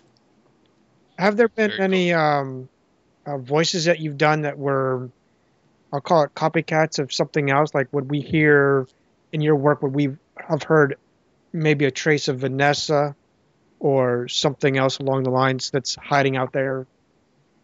Oh, I'm sure that probably that sneaks in very frequently. I don't do it consciously, but uh, I'm sure it sneaks in there because those are all they're all swimming around. The only conscious one I ever did was I, I had an audition for something, and they said we want sort of a Lauren Bacall voice, and I thought. Then why did you call me in? Because I don't have a Lauren to Bacall voice. so before I went in to read, I went down here somewhere, and that may have been a little bit of Vanessa.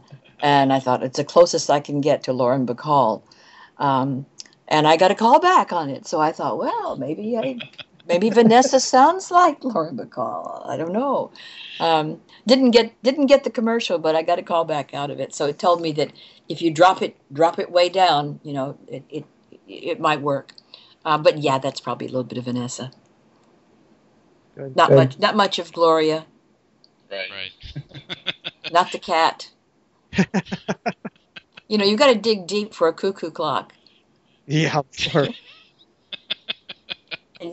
That's got to sound right from the first. And they're, as, as Brendan told you, they're moving like this. You can't. You say, "Oh, can I do that over?" No, that was good. That's fine. Moving on. Moving on. Always. It's it's neat to hear because you know I I know that voice acting and, and just the production of it has changed so much. Where you're, you know, back in the '80s and, and probably '90s, where you had that Yep, interaction with everybody around the round table, and now it's just more one-on-one. You're looking at a screen, and all right, this is what happens, and you go on to the next thing. Where, you know, I I, don't know. I, I think that experience that you guys had is was much more uh, lasting, I guess you would say, than just staring at a screen and you're the only one in there and you don't even talk to anybody else. You know, You're closer to your Uh, material now. right? uh, oh, and and and as a result, you're you're losing, you lose it more than you gain. I, I had a, I was surprised because I, I I usually memorize, but I did a job a year ago, and they handed me this very complicated script, but it was on an iPad, and it was rolled you know like this on the Yeah. iPad, and I said I can't do this. I'm a paper person. They said we don't have it on paper. I said, okay, then put it up on the screen there. Because I had a screen. They put it up on the screen. But I thought, don't give me an iPad and have, because I'll roll too fast or I'll roll not fast enough. And it throws off my rhythm here. And Right. and that's one of the things that I find um, frustrating is that you have people who call you in to do a job and they don't know what the job is. They don't know what it takes to do the job. They don't know that you need a glass of water. They don't know uh, that you need. For me, I need to have a sock over a wind sock over the the microphone because I'm a pea popper, um, and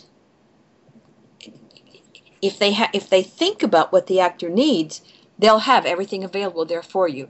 But Right. they don't know, and that's because so many of them are so young now. They just don't know. They used to be a secretary. They've now moved up to casting or producing or whatever, um, and they don't know what it takes to make the to get the job done.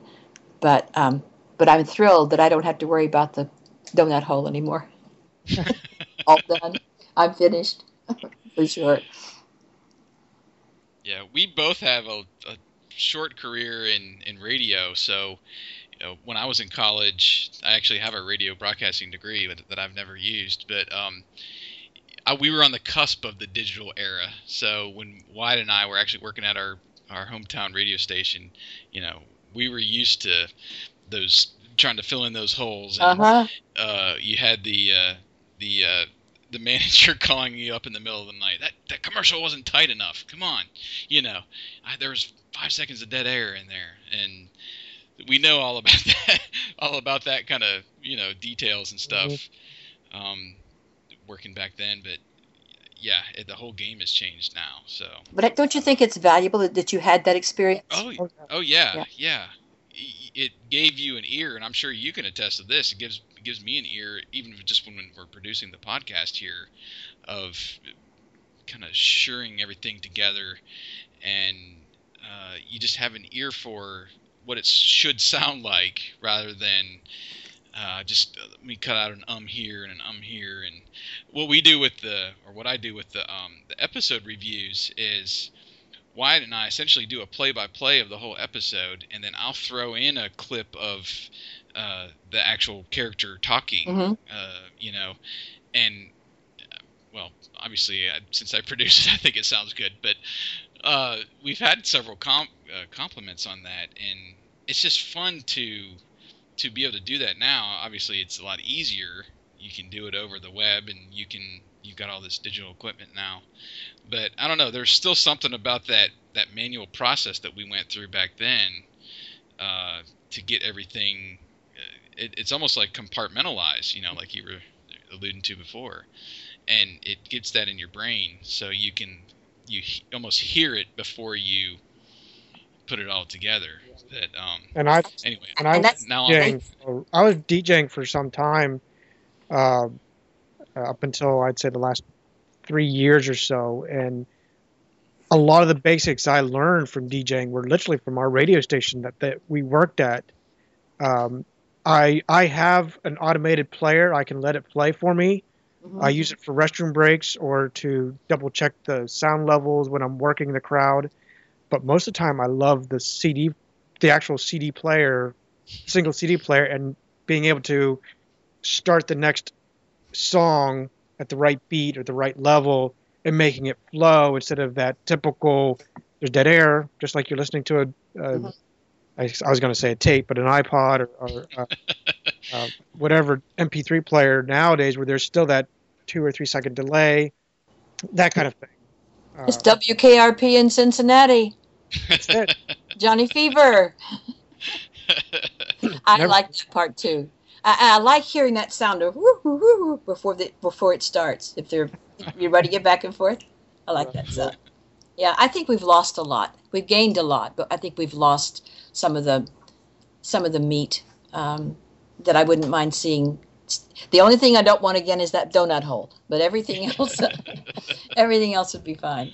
Um, Well, it's hilarious because I listen to radio stations often, uh, typically talk shows now, but I don't know how many times I'm sitting there in my own mind. I'm hearing the station manager calling me up already saying, There's three seconds of dead air. What's going on? I'm going to fire you.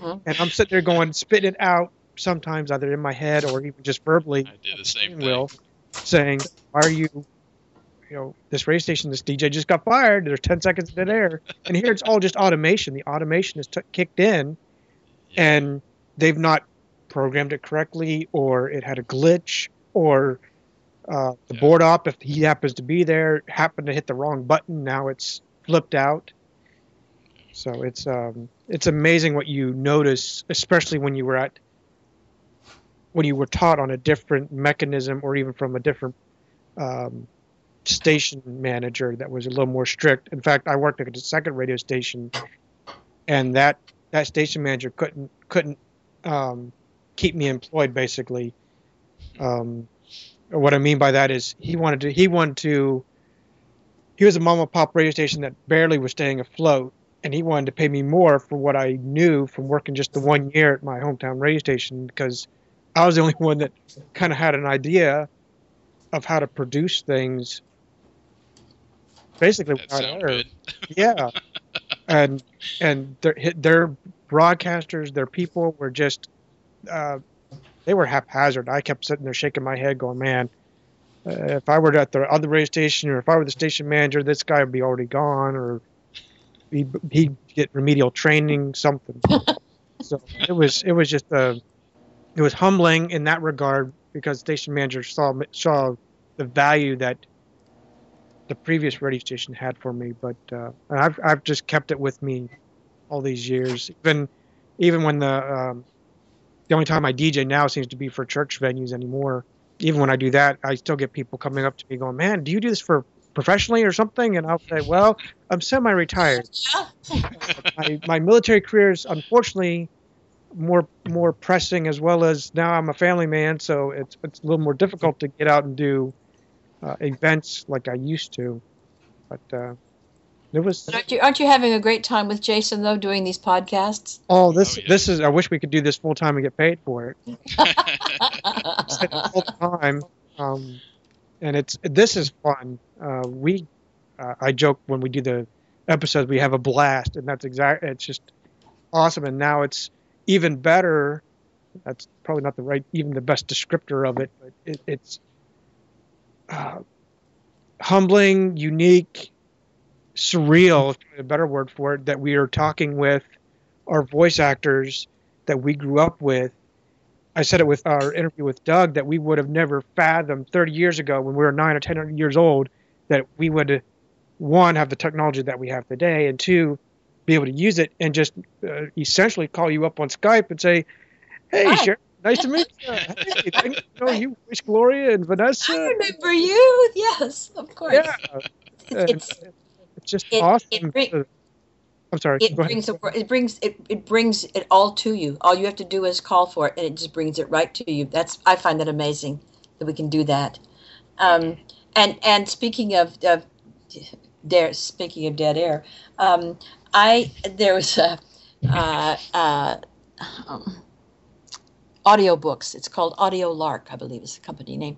Uh, I did. Um, I narrated six of their what they called their erotic books. Turned out that when I got the first script, I, Brendan was my my um, sound engineer. So he's sitting here doing, making sure that the sound is okay and everything. And he kept saying to me, you, you, you- "Look, you look at all this dead. You could, when you're looking at it on the MP3, you can see, Rob." And he's saying, Right, right. "You got to tighten this up, tighten this up, tighten this up. You got to do that again. You got to come at the same level. You missed a level there because you went to get a drink of water or something like that." It was very, very helpful, but it gave me a new understanding of what the engineering is like. And I think if actors and engineers each knew what the other person's uh, um, arc was that he has to follow, that he has to get to get the job done. Um, I think the the product would be better, faster, Mhm. definitely better, and definitely faster. Um, but we don't know, you know. It's Right. we just figure, okay, he does what he does, and I do what I do, and um, but it really helped me having an actor who was also my engineer because he could he could run me through things. Uh, but most essentially, he could tighten up all those places. But what I realized, and you, you both know this, is that if you left the room and came back, you may be starting this second bit at a level that was different from the level that you were going into it with. You got to go back. You got to go back and hit that wherever that was. Um, and I don't know if that's something you can correct. You know, and the sound engineer can even correct. I think the actor has to come back and hit it. And that goes back to what I was saying before about uh, where what pitch was the um, was the computer on the on the right, and I have to hit that same pitch again, but I'd get playback for that. So those are all things that become big issues, and you wouldn't think so. Right. Well, Wyatt, should we let her go? Well, you promised. You promised. yeah, we did. we did, but uh, it's been a, a real pleasure Real treat. uh, to have you and, and Brendan come on.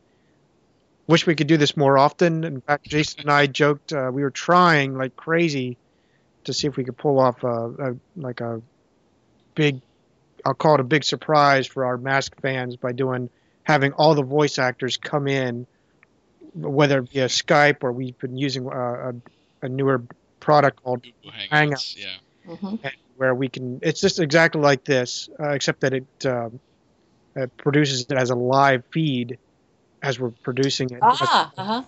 And uh, it would be. It was going to be uh, my envision, and and Jason had a little bit different view. I was I wanted to do like a big surprise, just give give our fans a little email saying, "You do not want to miss this episode. You will not regret it.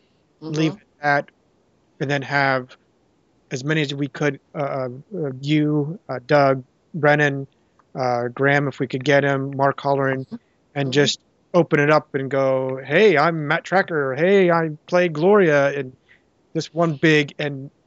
I almost wanted to be able to turn the camera on, uh, like the audience, and go, "We get to see mask people." So, Well, I can um, tell you this: if you did that, all hell would break loose. you get all these guys together in one room, and you can't stop them. They take off. That's awesome. I'm all, all Yeah. for that. oh yeah, oh yeah. You'd have to you'd have to get a stick and say, "Shut up, now he's talking." And the, the jokes would be flying, and all the dirty remarks would be flying. But it'd be fun. It would be oh, great oh, yeah. fun. Oh, yeah.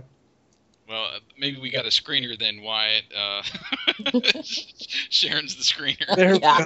go. I can't stop them though. Cut the once they get Cut going. the feed. Um, well, th- so shall I? Shall I ask uh, Mark if he'd be interested in getting in touch with you guys?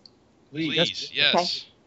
Okay. Um, I've like I said, I messaged him a couple times on Facebook. He said he was open to it. Um, we just haven't really set up a time, but um, uh, maybe a nudge from you would be uh, Okay. great.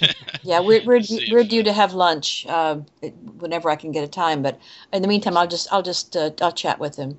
And Okay. yeah, he does. He's he's he his his schedule is erratic, um, but I'm sure he'd love to do this. And he could do all of his voices for you, and he would do it happily.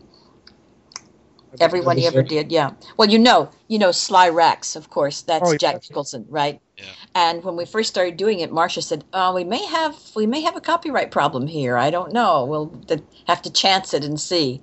And as it turned out, there was never a problem. But he, he would do it for you. And and when Great. when you see him, when you chat with him, ask him to do William Shatner. That should be awesome. well, I'll I'll write it down Yeah. right now. Yeah. And his Miles Mayhem. And his Miles May yes, his Miles Mayhem. Yeah. the price has gone up. I did find one time in one episode, I was listening to myself and I heard Vanessa and I thought, she no, she sounded like Miles Mayhem there. Because instead of, instead of speaking in a deep, silky voice like this, she was getting a little rough like that. and I thought, oh no, we don't. We want to back off because she's a, she's one of those that that that kills you with a hairpin, you know, um, and then and then says, I don't know what you're talking about. Um, but it's just the fact that we work together and it sort of begins to rub off on each other. Uh, yeah, but you'll have a great time with them. Uh, and if you ever want everybody together and you can pull it off, let us know We will. We'll try. Excellent. because we'll always have our computer. True. so will we. Yeah. Yep. Okay, Wyatt. Well, you- let's. Uh, I guess let's go ahead and wrap it up. And again, we just we thank you for your time and. Um, You're absolutely welcome. uh, it was it was a real blast, as Wyatt always says, uh, chatting and all your insight. Uh, I mean, I, it's amazing to me that we can remember, you know, watching the show, and again, it's amazing that um, the show was that impactful that you guys can just basically jog your memory 30 Yeah. years later, and uh, it seems like it was yesterday. It does. but, um, It seems it, seems about ten years ago to me. Yeah. It's about ten years ago, something like yeah, maybe a little, maybe a little less, but about ten. And it's not. It's thirty. right, and, and right. I remember when I was a kid hearing my parents say, "Well, you know, 20 years ago," and I thought, "20 years ago? That's That's forever. That's such a long time. And now 30 years has passed and it seems like 10. So uh, I guess that, that's how our lives go. So I'll, I'll tell you this call me if you need me. Great. Appreciate it. Well, thank you, thank you again, and uh, we'll we'll go ahead and uh, and sign off. Um, uh, we appreciate everybody listening, and of course for Sharon and Brendan to uh, to come on and uh, give their memories and, and everything they have tonight. It was a real treat. And thank you, Sharon, very much for for being on the our mask cast. Please uh, extend that to Brendan, Okay. Mr. Mouth Mayhem himself. hmm Uh, uh, yes, thank you all for listening to MASKast.